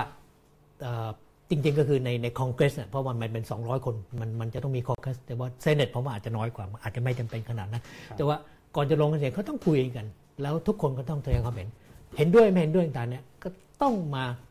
ปรับทำไมจะเอาตาม ไม่ใช่เอาตามหมายว่า เอาแนวทางที่เนี่ยฝ่ายนำใช่ไหมเอาของเดโมแครตเสนอไปเนี่ยใช่ไหมครับจนกระทั่งได้รับการยอมรับแล้วเนี่ยถึงเข้าไปโหวตกันต่างๆ เพราะฉะนั้นก็จะไม่มีการซื้อเสียงจะไม่มีการไปหลอกหรือไม่มีการไปทำพิเรนพิเรนต่าง ๆ อย่างที่เราฟังข่าวที่อื่นต่าง ๆ เนี่ยมันทำยาก เพราะทุกอย่างเนี่ยมันถูกเปิดเผยหมดเลย เพราะฉะนั้นที่คุณทำอะไรไปเนี่ยใช่ไหมนักข่าวเขาได้หมดเลยนะ แล้วรายงานหมดเลยว่าใครพูดอะไรใครไปต่อรองว่าอะไรต่างๆเนี่ยใช่ไหมอันเนี้ยคือทำให้การเพื่อ คือพรรคการเมืองโดยตัวมันเองแล้วเนี่ยมีจุดอ่อนเยอะมากต่างๆนี่ใช่ไหมเพราะโอกาสที่มันจะมีผลประโยชน์ส่วนตัวผลประโยชน์ต่างๆเนี่ยมันมันยังไงไงก็ก็ไปตามปิดไปไปตามนั่นแก้ไม่ได้หมดต่างๆเนี่ยแต่ว่าถ้าสื่อเนี่ยรู้แล้วเขารายงานแล้วมันถูกเผยออกไปเนี่ยครับอนาคตคือว่าคุณจะกลับมาไหมครับ คุณจะรับเลือกตั้งไหมเพราะว่าจบคุณทำตัวเอง คุณไม่มีใครหัวหน้าพรรคก็ไปสั่งคุณไม่ได้ไม่มีหัวหน้าพรรคครับอเมริกาอย่างเงี้ย เออเพราะฉะนั้นเนี่ยผมคิดว่าเอ่อบทบาทของพรรคก็ขึ้นกับบทบาททั้งสื่อ บทบาททั้งสื่อก็ขึ้นอยู่กับเสรีภาพ ถ้าประเทศไม่มีเสรีภาพ สังคมไม่มีเสรีภาพ แล้วกฎหมายไม่เป็นกฎหมายใช่ไหมสถาบันยุติธรรมไม่ทำหน้าที่แบบที่ศาลศาลสหพันธ์เขาทำในงานใช่ไหมครับคือมันพึ่งใครไม่ได้แต่มันไม่มีไอ้ไอ้ไอ้ตัวกลันกรองอะใช่ไหมอำนาจของประธานาธิบดีเอาไว้ในต่างๆแล้วรวมทั้งอำนาจของรัฐสภาด้วยต่างๆเนี่ยใช่ไหมก็ถูกตรวจสอบได้จากจากศาลจากสูงสุดต่างๆเนี่ยทั้งหมดมันรวมมันนั้นมันเลยทำให้ไอ้ไอ้ระบบอันเนี้ยมันรองรับแรงกระแทกจากคนนอกจากทรัมป์เนี่ยได้จนถึงจุดตรงวันนี้คือตอนมันนี้ยังเอาอยู่ไหมครับผมว่าอยู่นะ จนจนถึงวันนี้ใช่ไหมก็คือว่าไอ้ไอ้แทบแบนเอยและไอ้ไอ้เอ่อประกาศที่ที่เล่นงานพวกอเมริกันหลายอันเลยที่ออกไปเนี่ย ก็ถูกระงับจากศาลศาลสหพันธ์หลายอันต่างๆเนี่ยเขาก็บอกว่าอันเนี้ยมันทำไม่ได้ไงไอ้ไอ้ที่โอบามาทำไปแล้วต่างๆเนี่ยแกก็ไปแก้นู่นแก้นี่ต่างๆใช่ไหมครับ ส่งไปเนี่ยใช่ไหมทางศาลเขาบอกไม่ได้หรอกครับมันต้องให้เขาทำไปก่อนตามเนี่ยคุณต้องไปออกกฎหมายต้องไปเปลี่ยนต่างๆเนี่ยอันนี้เนี่ยผมคิดว่าคือถ้าไม่มีสถาบันที่เพื่อว่า อยู่เหนือผลประโยชน์ ส่วนตัวส่วนพรรคพวกส่วนพรรคส่วนกลุ่มต่างๆเนี่ยใช่ไหมอย่างศาลสหพันธ์เฟเดอรัลโคดใช่ไหมอย่างศาลรัฐธรรมนูญศาลสูงสุดต่างๆเนี่ยใช่ไหมแล้วก็สื่อมวลชน ซึ่งแน่นอนสื่อมันอาจจะบอกว่าเอ้ามันสื่อมันก็เอียงข้างเหมือนกันต่างๆเนี่ย ซึ่งเราก็โอเค แล้วแต่คุณเอ่อคือผมก็ยังมองว่าสื่ออย่างนิวยอร์กไทม์ใช่ไหมคือเขาก็มีจุดยืนที่เขาเอียงแต่เขาก็รายงานนะสองว่าด้านว่าทรัมป์เนี่ยบอกว่าเขาจะพูดไม่ถูกยังไงเนี่ยเขาก็รายงาน เขาก็ไม่ได้ปิดก็ไม่ได้บอกว่าว่าเอ่อทรัมป์ไม่ได้พูดแม้กระทั่งจนถึงวันนี้อาจารย์ยังคิดว่าระบบการเมืองอเมริกาเนี่ยยังฟังก์ชันอยู่โอ้ฟังก์ชันอยู่ ผมคิดว่าแล้วเอ่อทำงานเพื่อว่าอาจจะชัดขึ้นด้วย คือทำให้ตัวเองเพื่อว่า ต้องเอ่ออะไรหาหลักฐานข้อมูลหาต่างๆเนี่ยคือตอนนี้เนี่ยยิ่งยิ่งทรัมป์มีใช้ทวิตส่วนตัวต่างๆนี้ใช่ไหมเยอะมากก็ด่าศาลด้วยนะ อย่างเงี้ยถ้าศาลไม่แม่นนะหลักการไม่มีข้อมูลไม่มีต่างๆเนี่ยใช่ไหมเขาจะอยู่ได้ยังไง เพราะเขาก็ต้องรู้ว่า 30 30เปอร์เซ็นต์ของทรัมป์เนี่ยใช่ไหมเขาเชื่อทำแล้วอะครับถ้าศาลทำผิดนิดเดียวเนี่ยคุณถูกถล่มแน่ๆเลคยรับเพราะฉะนั้น ผมฟังที่ที่ผู้พิพากษาคนนี้เขาให้คำพูดเนี่ยเขามีทีมงานเขาไปเก็บข้อมูลเขาลงพื้นที่เขาไม่ได้นั่งคิดเอาเองเขาไม่ได้ทำไมใช้วาทกรรมอย่างเดียวไม่ได้ทำไมในอเมริกาเนี่ยพวกองค์กรการเมืองที่อยู่ไกลจากประชาชนไปหน่อยไกลจากองค์กรการเมืองที่มาจากการเลือกตั้งครับองค์กรที่อยู่ไกลออกไปหน่อย อย่างศาลใช่ไหมครับอืมอย่างองค์กรอิสระต่างๆเนี่ยมันถึงฟังก์ชันได้ใช่มันถึงปกป้องผลประโยชน์สาธารณะได้ระดับหนึ่งครับ เป็นเวทีในการสู้ทางอุดมการณ์ได้อ่าในขณะที่ถ้าเราหันมามองประเทศไทยเนี่ยอืมเป็นอีกแบบหนึ่งใช่ไหมครับ อะไรอะไรอะไรที่มันความแตกต่างเนี้ยมันมาจากไหนยังไงทำยังไงให้เราไปถึงจุดนั้นได้ แน่นอนมันยากแต่ว่าใช่ใช่ใช่มันมันเกิดอะไรขึ้นในอเมริกาใช่ไหมครับทำไมอืมศาลมันฟังก์ชันได้ มันไม่ใช่เป็นองค์กรที่ลอยออกมาแล้วแยกออกจากประชาชนแล้วก็แต่มันมันกลับ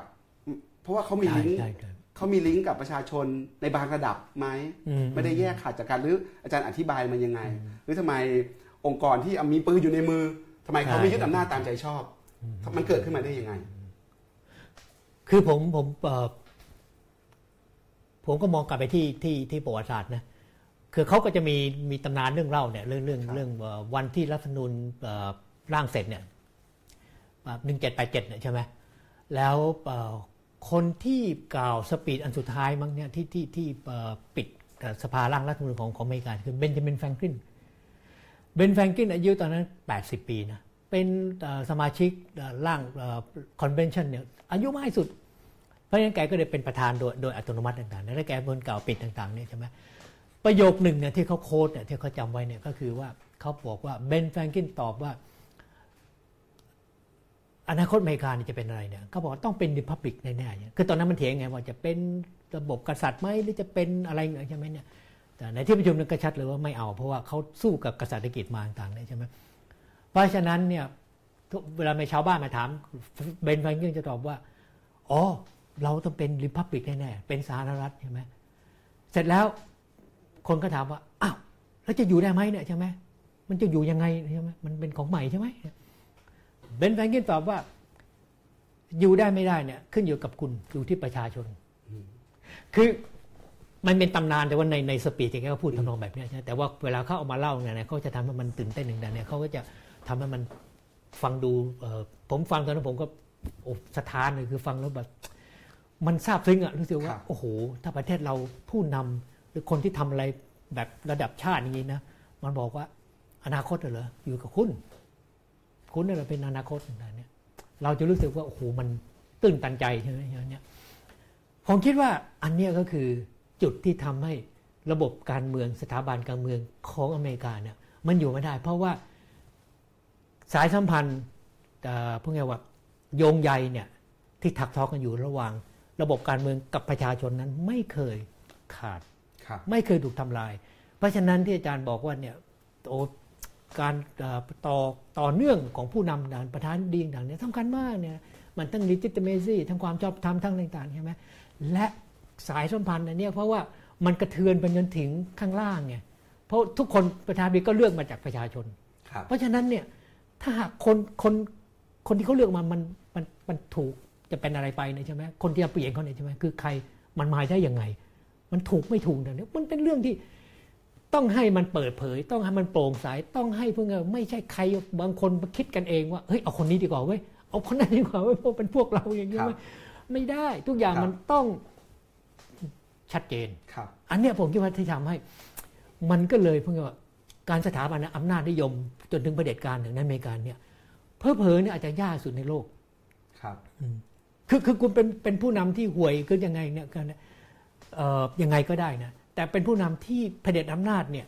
อยู่ยากอืมครับใช่ไหมอาจารย์เมื่อกี้เราชวนถามคำถามนะครับ ตอนนี้ก็มีคำถามมาแล้วนะครับ คุณพัฒนกิจถามว่าในการเลือกตั้งประธานาธิบดีครั้งถัดไป อาจารย์คิดว่าคู่แข่งจะหาเสียงยาก หรือไม่ในแง่การคิดและนำเสนอนโยบาย หลังจากผ่านการเมืองยุคทรัมป์มาแล้วเนี่ยนะครับแล้วถ้าสมมติทรัมป์ชนะสมัยสองโอ้อาจารย์จะอธิบาย สังคมเศรษฐกิจการเมืองอเมริกายังไงยังไงดีครับอาจารย์โอ้ยทีมทีมที่ปรึกษาทรัมป์เนี่ยเขาเริ่มเชื่อเลยนะว่าทรัมป์จะกลับมาอีกสี่ปีเขาคิดว่า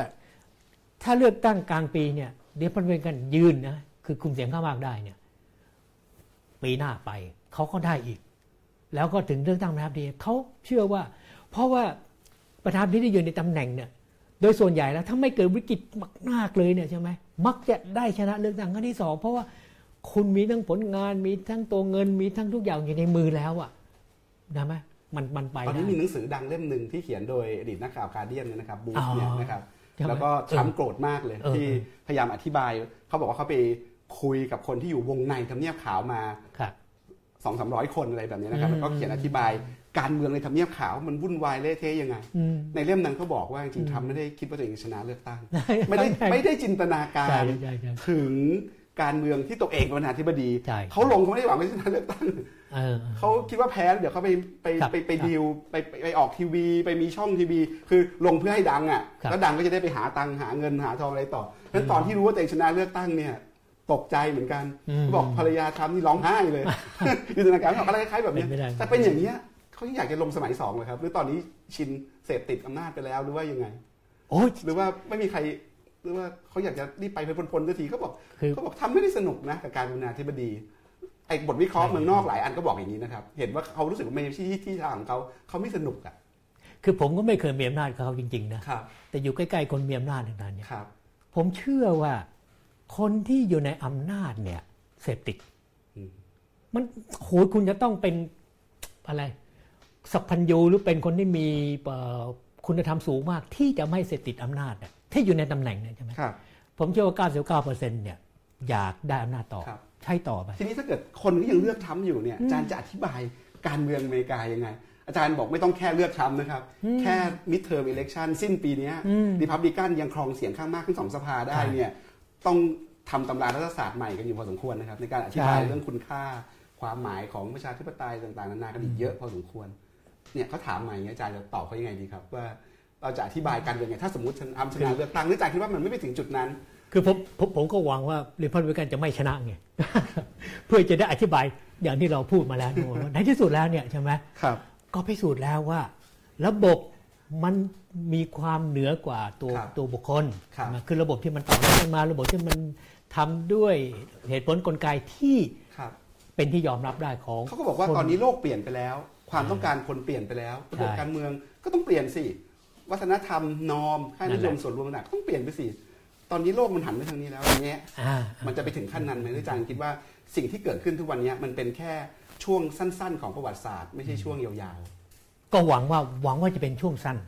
นะมั้ยคือคือตอนนี้นักบริษัทอเมริกันหลายคนเนี่ยก็ยังทำนายว่าทรัมป์จะต้องเจอจุดจบที่อันแฮปปี้อะ คือเขาจะต้องลงจากตำแหน่งเวทีนี้เนี่ยยังไม่ไม่มีความสุขๆอย่าว่าถึงเออชนะเลือกตั้งสมัยสองเลย อาจารย์คิดว่าเขาอยู่ครบเทอมสี่ปีไหมครับ จะถูก impeach ไหมจะถูกดิพับลิกันเองหักหลังกันเองไหมจะอะไรต่างๆอาจารย์อาจารย์มองตรงนี้ยังไงประเมินยังไง คือใจนะผมคิดว่าน่าจะใกล้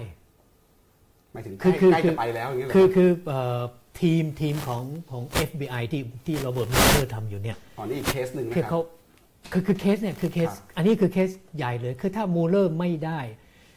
แล้ว impeach อย่างอื่นเนี่ยยากมาก ครับอืมอันมันี้นต้คือเรื่อง มันต้องเอารัสเซียใช่ไหมครับเรื่องรัสเซียที่ว่าไปลิงก์กับรัสเซียที่เข้ามาแทรกแซงการเมืองอเมริกาใช่ใช่ใช่ครับอันนี้เป็นใช่เหตุที่ตอนนี้กำลังสืบสวนอยู่ ใช่โดยใช่คณะทำงานอิสระ ครับที่ฝ่ายบริหารเข้าไปแทรกแซงไม่ได้ อ่า ไอ้นี้จะเป็นตัวเพชี้ราะว่าขาดเหมือนกันผลที่ได้เนี่ยอ่ามัมันจะไปขึ้นอยู่กับว่ามันจะจัดการเพราะว่าอ่ากับเพราะว่ามันทำและคนรอบข้างอย่างเช่นลูกเขยเขาเนี่ยอ่าได้มากน้อยขนาดไหนอ่านะครับเพราะว่ามันมันมันจะนำไปสู่ไอ้เนี่ยไอ้คดีทางอาญาเนี่ยคือเรื่องการฟอกเงินการอะไรต่างๆแล้วผมเชื่อว่าด้วยการที่เขาเป็นนักธุรกิจอะแล้วเขาก็แบบทำธุรกิจแบบซึ่งเราก็รู้ว่ามันมันทำทุกอย่างอะใช่ไหมครับผมก็เชื่อว่าเขาน่าจะมีดีลบางครับอย่างที่เพื่อไงว่าไม่ถูกกฎหมายเอาครังี้บดีกว่านะ คุณสู่ถามว่านโยบายทรัมป์กับไทยอือฮึมันไปทางไหนกันยังไงครับโอ้ใกล้เคียงมากตอนนี้ คือว่าพูดง่ายๆว่า ใช้อำนาจของผู้นำเป็นหลักใช่ไหมแล้วก็พูดตามใจผู้นำใช่ไหมโดยที่ไม่ต้องไปไปอะไร ใส่ใจกับเสียงคัดค้าน หรือฝ่ายค้าน หรือว่าเสียงข้างนอกประเทศต่างๆนี่ใช่ไหมเนี่ยเป็นครั้งแรกที่ผมคิดว่า ผู้น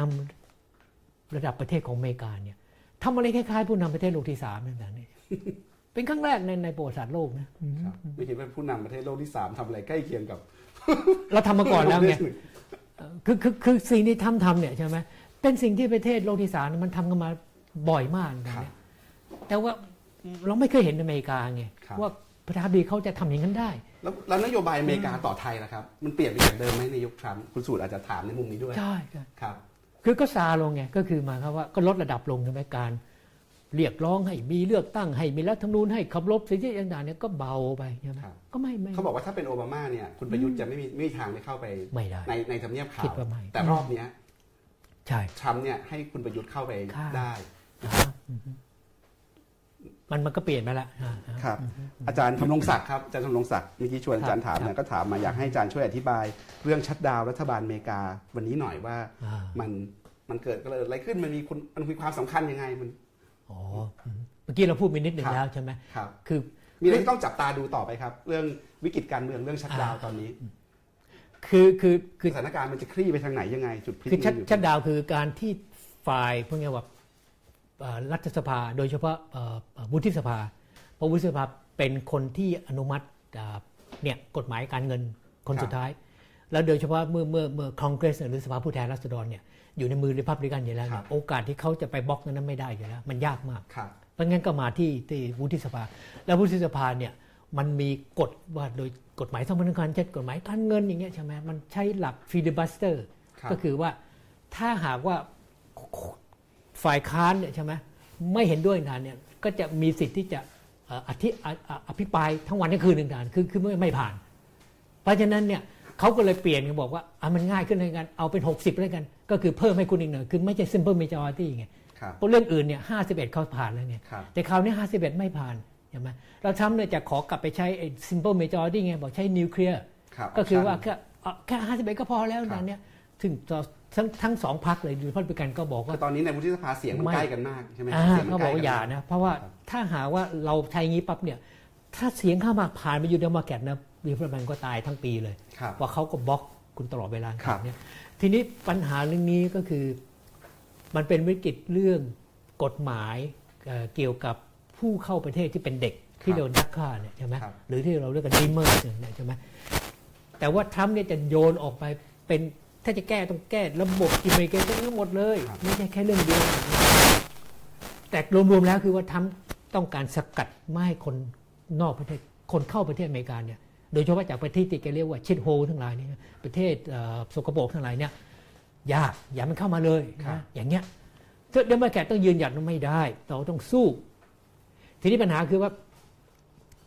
ถ้าหากว่าประธานาธิบดีเนี่ยไม่ยืนยันว่าจะยอม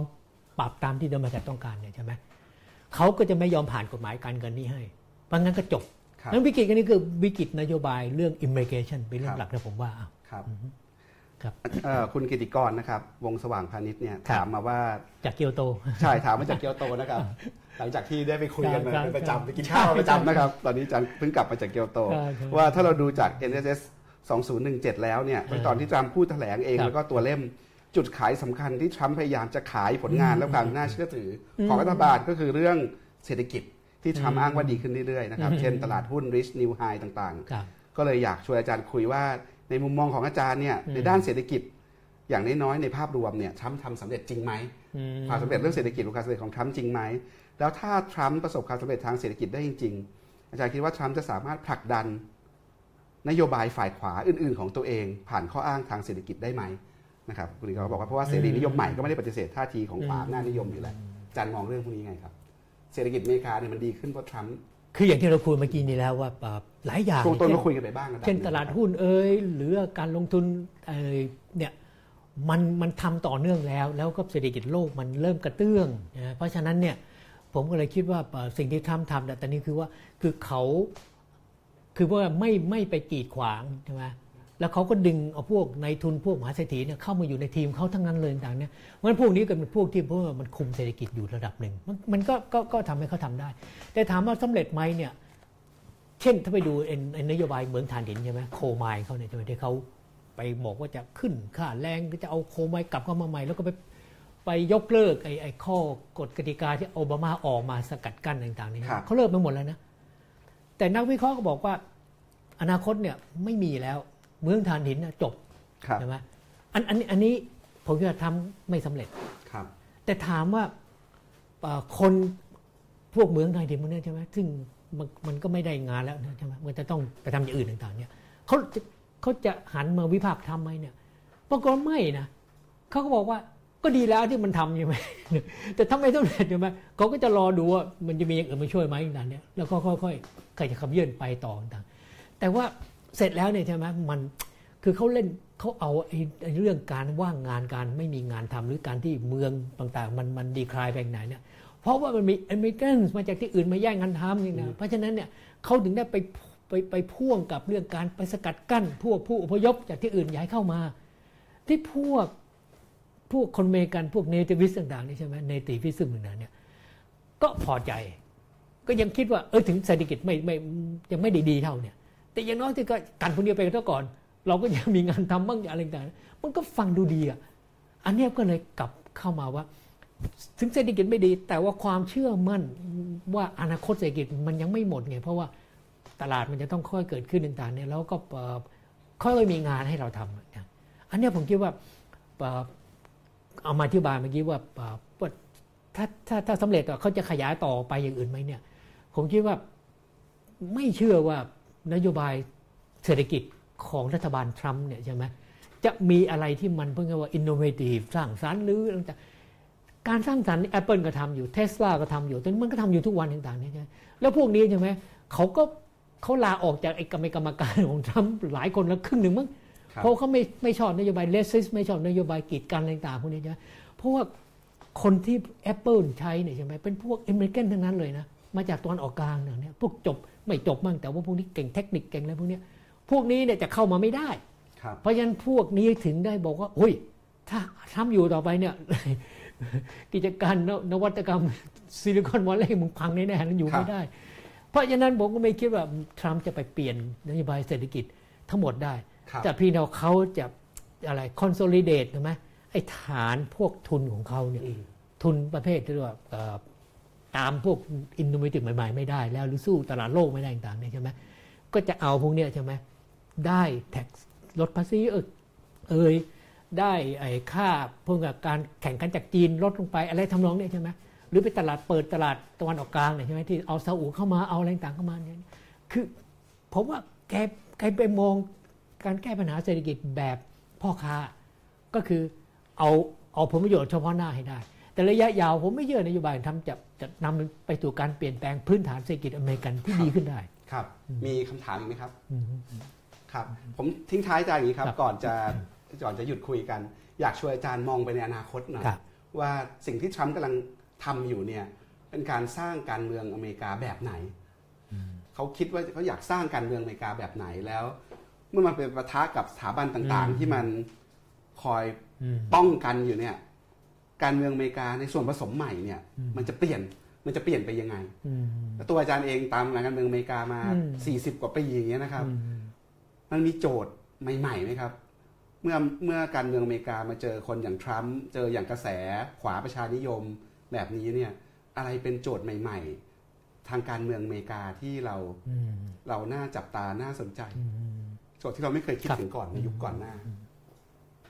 ผมคิดว่าช่วงช่วงที่ระบบการเมืองอเมริกัน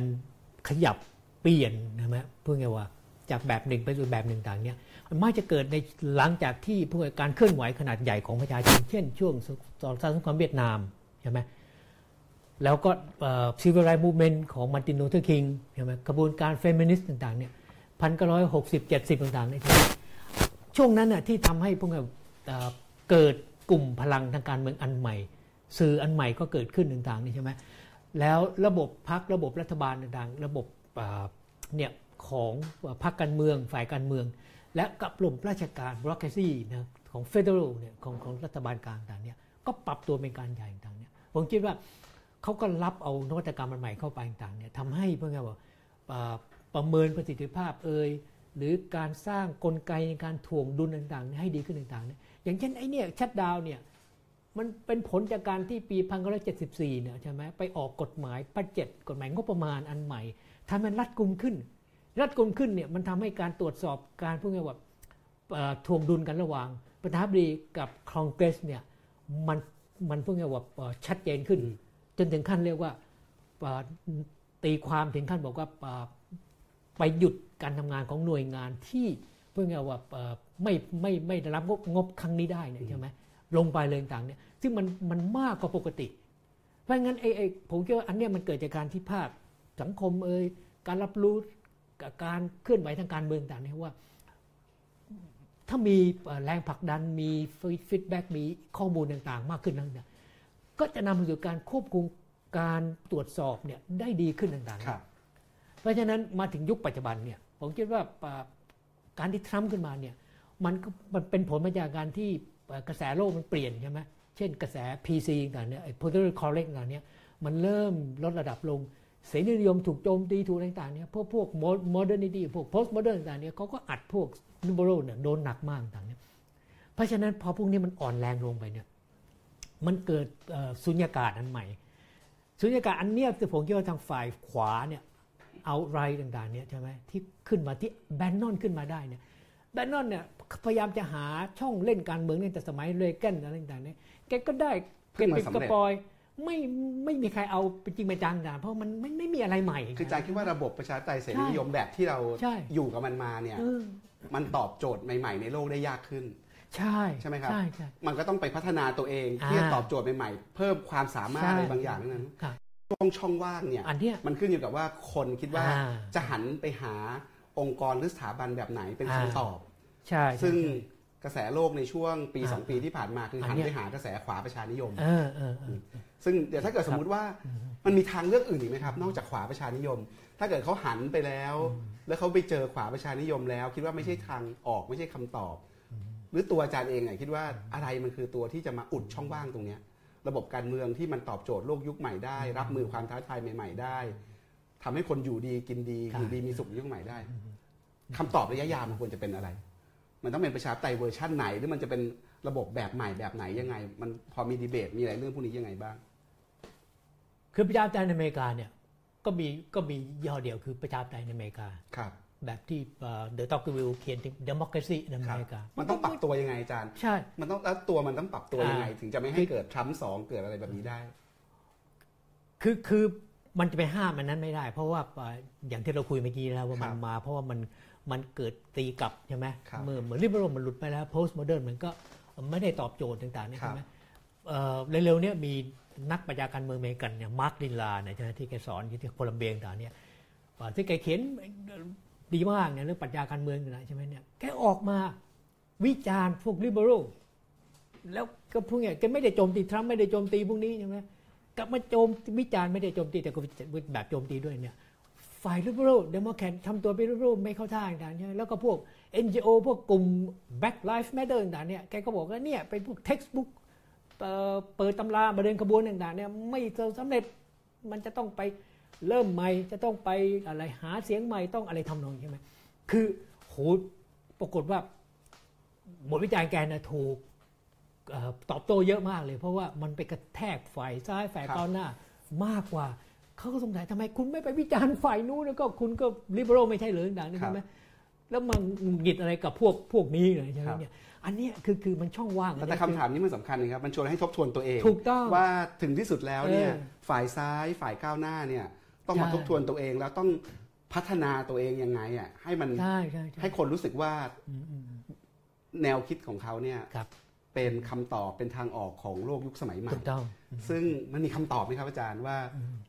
ผมจะถามอยู่เหมือนกันเดโมแครตต้องปรับตัวยังไง liberal ต้องปรับตัวยังไงฝ่ายก้าวหน้าต้องปรับตัวยังไง ในยุคที่คนอาจจะไม่ได้คาดหวังหรือไม่ได้สนใจใส่ใจประชาธิปไตยมากขนาดนี้ แต่ถ้าเราจะพัฒนาประชาธิปไตยต่อเนี่ยนักประชาธิปไตยทั่วโลกอะต้องต้องทบทวนอะไรใหม่ ต้องต้องต้องยกระดับตัวเองยังไงเอาเคสเอาเคสอเมริกานะฮะผมคิดว่าอย่างตอนนี้เดโมแครตเขาก็รู้แล้วว่าเขาจะต้องหาคนใหม่ หานักการเมืองหน้าใหม่นะเอ่อเพื่อไงว่าที่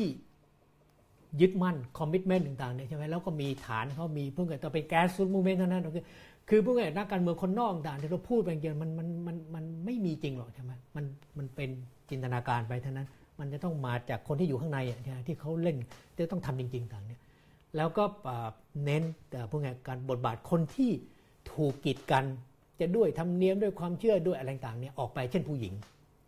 ซึ่งเราก็รู้ว่าเป็นปัญหาเรื่องผู้หญิงมีมานานแล้วต่างเนี่ยมันก็ ออกมาเป็นลอกแล้วก็แฟบหายไปต่างๆเนี่ยเพราะว่ามันมีคติเอยมีความเชื่ออะไรต่างปิดกั้นอยู่ แต่คราวนี้เนี่ยมันถูกเปิดเนี่ยเพราะว่าพอพอทรัมป์มาช่วยถล่มเนี่ยแกเนี่ยลวนลามผู้หญิงเยอะมากต่างเนี่ยแล้วเขาก็ถามว่าเนี่ยฮาวีไวน์สไตน์ก็โดนแล้ว คนนี้ก็โดนแล้วนะเมื่อไหรทรัมป์จะโดนมีหลักฐานทั้งเป็นทั้งเทปมีทั้งอัดเสียงเป็นทั้งรูปด้วย ที่แกไปรวมลามใครใครมาอย่างเงี้ยอันเนี้ยผมคิดว่าทำให้ ฝ่ายที่จะเข้ามาเนี่ยคิดว่าคำตอบอยู่ที่ว่าคือว่าคนที่พร้อมคนที่เพิ่งจะว่ามีจุดมุ่งมั่นในการเมืองเนี่ยต้องเข้าสู่กระบวนการเมือง คือไม่ต้องไปฝันหวานว่าอัศวินคนไหนจะมาช่วย หัวหน้าพักคนเดียวมาช่วยตามไม่เลยเนี่ยคือต้องเข้าไปหาคนใหม่ ผมคิดว่าอันนี้คือคำตอบ คือคุณต้องสร้างคนรุ่นใหม่ คือไม่ใช่เราไปสร้างหมายว่าคือเขาต้องมาเองอะครับใช่ไหมอย่างอย่างคนที่ไปเดินขบวนเมื่อวานในฝ่ายกลุ่มผู้หญิงเนี่ยใช่ไหม ส่วนมากที่ที่เขามาเนี่ยเขาบอกว่า คือเขาก็อยากจะรู้มันเกิดอะไรขึ้นเห็นตัวละครใหม่ๆ ของทั้งฝั่งใช่ liberal ฝั่งเดโมแครตไหมครับอาจารย์ หลายคนเลยที่สัมภาษณ์เนี่ยเขาบอกว่าหลังจากทรัมป์เข้ามาเนี่ยเขาก็เริ่มเดินขบวนปีครับที่แล้วไงแล้วระหว่างมาถึงปีเนี้ยเนี่ยหลายคนน่ะเริ่มไปสมัครเป็นเอ่อเนี่ยนักการเมืองท้องถิ่น ในมลรัฐในเมือง ในตำบลในเขตต่างๆเนี่ยครับก็เริ่มเข้าไปหลายหลายแห่งครับแล้วเพราะฉะนั้นคำตอบก็คือว่าในที่สุดแล้วประชาธิปไตยเนี่ย ก็ต้องอยู่ที่ประชาชน เหมือนที่ลิงคอล์นว่าเนี่ยก็คือว่ารัฐบาลของประชาชน โดยประชาชนแล้วก็ต้องเพื่อประชาชน คือถ้าไม่ถ้ามันไม่เริ่มด้วยเป็นของและมาจากมันก็ไปสู่ประชาชนไม่ได้ ครับ อันนี้มันก็ต้องกลับมาสู่อันเนี้ยประชาธิปไตยอันเดียวของอเมริกาครับไม่มีแบบไหน ครับ จากอเมริกากลับมาปิดท้ายวันนี้คำถามสุดท้ายที่ประเทศไทยครับ เรามองทรัมป์หันมามองประเทศไทยครับ เห็นอะไรในการเมืองไทยบ้างครับ ก่อนกลับไปก่อนจบกันกลับไปนอนกัน เห็นความเป็นอนิจจังของการเมืองว่า ในสุดแล้วเนี่ยใช่ไหมคือมีอำนาจอำนาจก็ต้องหมดไป มันก็ต้องไปไม่ว่าทางหนึ่งทันใดก็ตามใช่ไหมเพราะฉะนั้นคือคือเอ่อประชาธิปไตยจริงๆแล้วเนี่ยมันมันเป็นอะไรเป็นโลกียะใช่ไหมเป็นเรื่องทางโลกเป็นเรื่องต่าง แต่ว่ามันก็มีเอ่อความเป็นธรรมะของมันคือว่ามันอยู่ความเปลี่ยนแปลงใช่ไหม มันยอมรับความเป็นอนิจจัง มันยอมรับสิ่งที่ไม่คงทนต่างๆเนี่ย มันถึงจะอยู่ได้ เป็นระบบการเมืองอุดมการณ์ในการเมืองอันเดียวบางที่เหมือนว่า ใช้สืบทอต่อมาสองพันกว่าปีเนี่ยใช่ไหมเพราะว่าสุดโต่งก็อยู่ไม่ได้ใช่ไหมทางหนึ่งทางใดเนี่ยก็อยู่ไม่ได้ มันจะต้องไปกลางๆอย่างนี้เพราะฉะนั้นในในในปรัชญาการเมืองเนี่ยเวลาเขาพูดถึงประชาธิปไตยอย่างของกรีกเนี่ยเขาบอกว่า อ๋อ มันมาเฉพาะช่วงนี้แล้วหลังจากนี้มันก็จะไปสู่ระบบกษัตริย์ ระบบทรราชหรือระบบต่างเนี่ยมันไม่ใช่ระบบในตัวของมันเองอะมันอยู่ชั่วคราวเพื่อที่จะรอเวลาที่จะเปลี่ยนมันเป็นตัวอื่น ตัวอื่นคือตัวจริง ประชาธิปไตยไม่ใช่ตัวจริง แต่นั่นมันเป็นยุคที่พวกเนี้ยสังคมมันยังเล็กยังแคบใช่ไหมแล้วสื่อมันก็ยังถูกจำกัด แต่คราวนี้เนี่ยสื่อมันอยู่ที่มือของประชาชน เพราะงั้นผมก็ยุคทรัมเนี่ยก็คือว่าแกมาช่วย ชนวนนะผมว่าทำให้ระเบิดไอ้ไอ้พวกนี้ว่า ประชาธิปไตยเนี่ยแบบที่เดอะกวิลพูดไว้ว่าแกก็ถามว่า เอ๊ะแล้วประชาชนมันจะไปเลือกได้ยังไง มันจะรู้ได้ยังไงว่า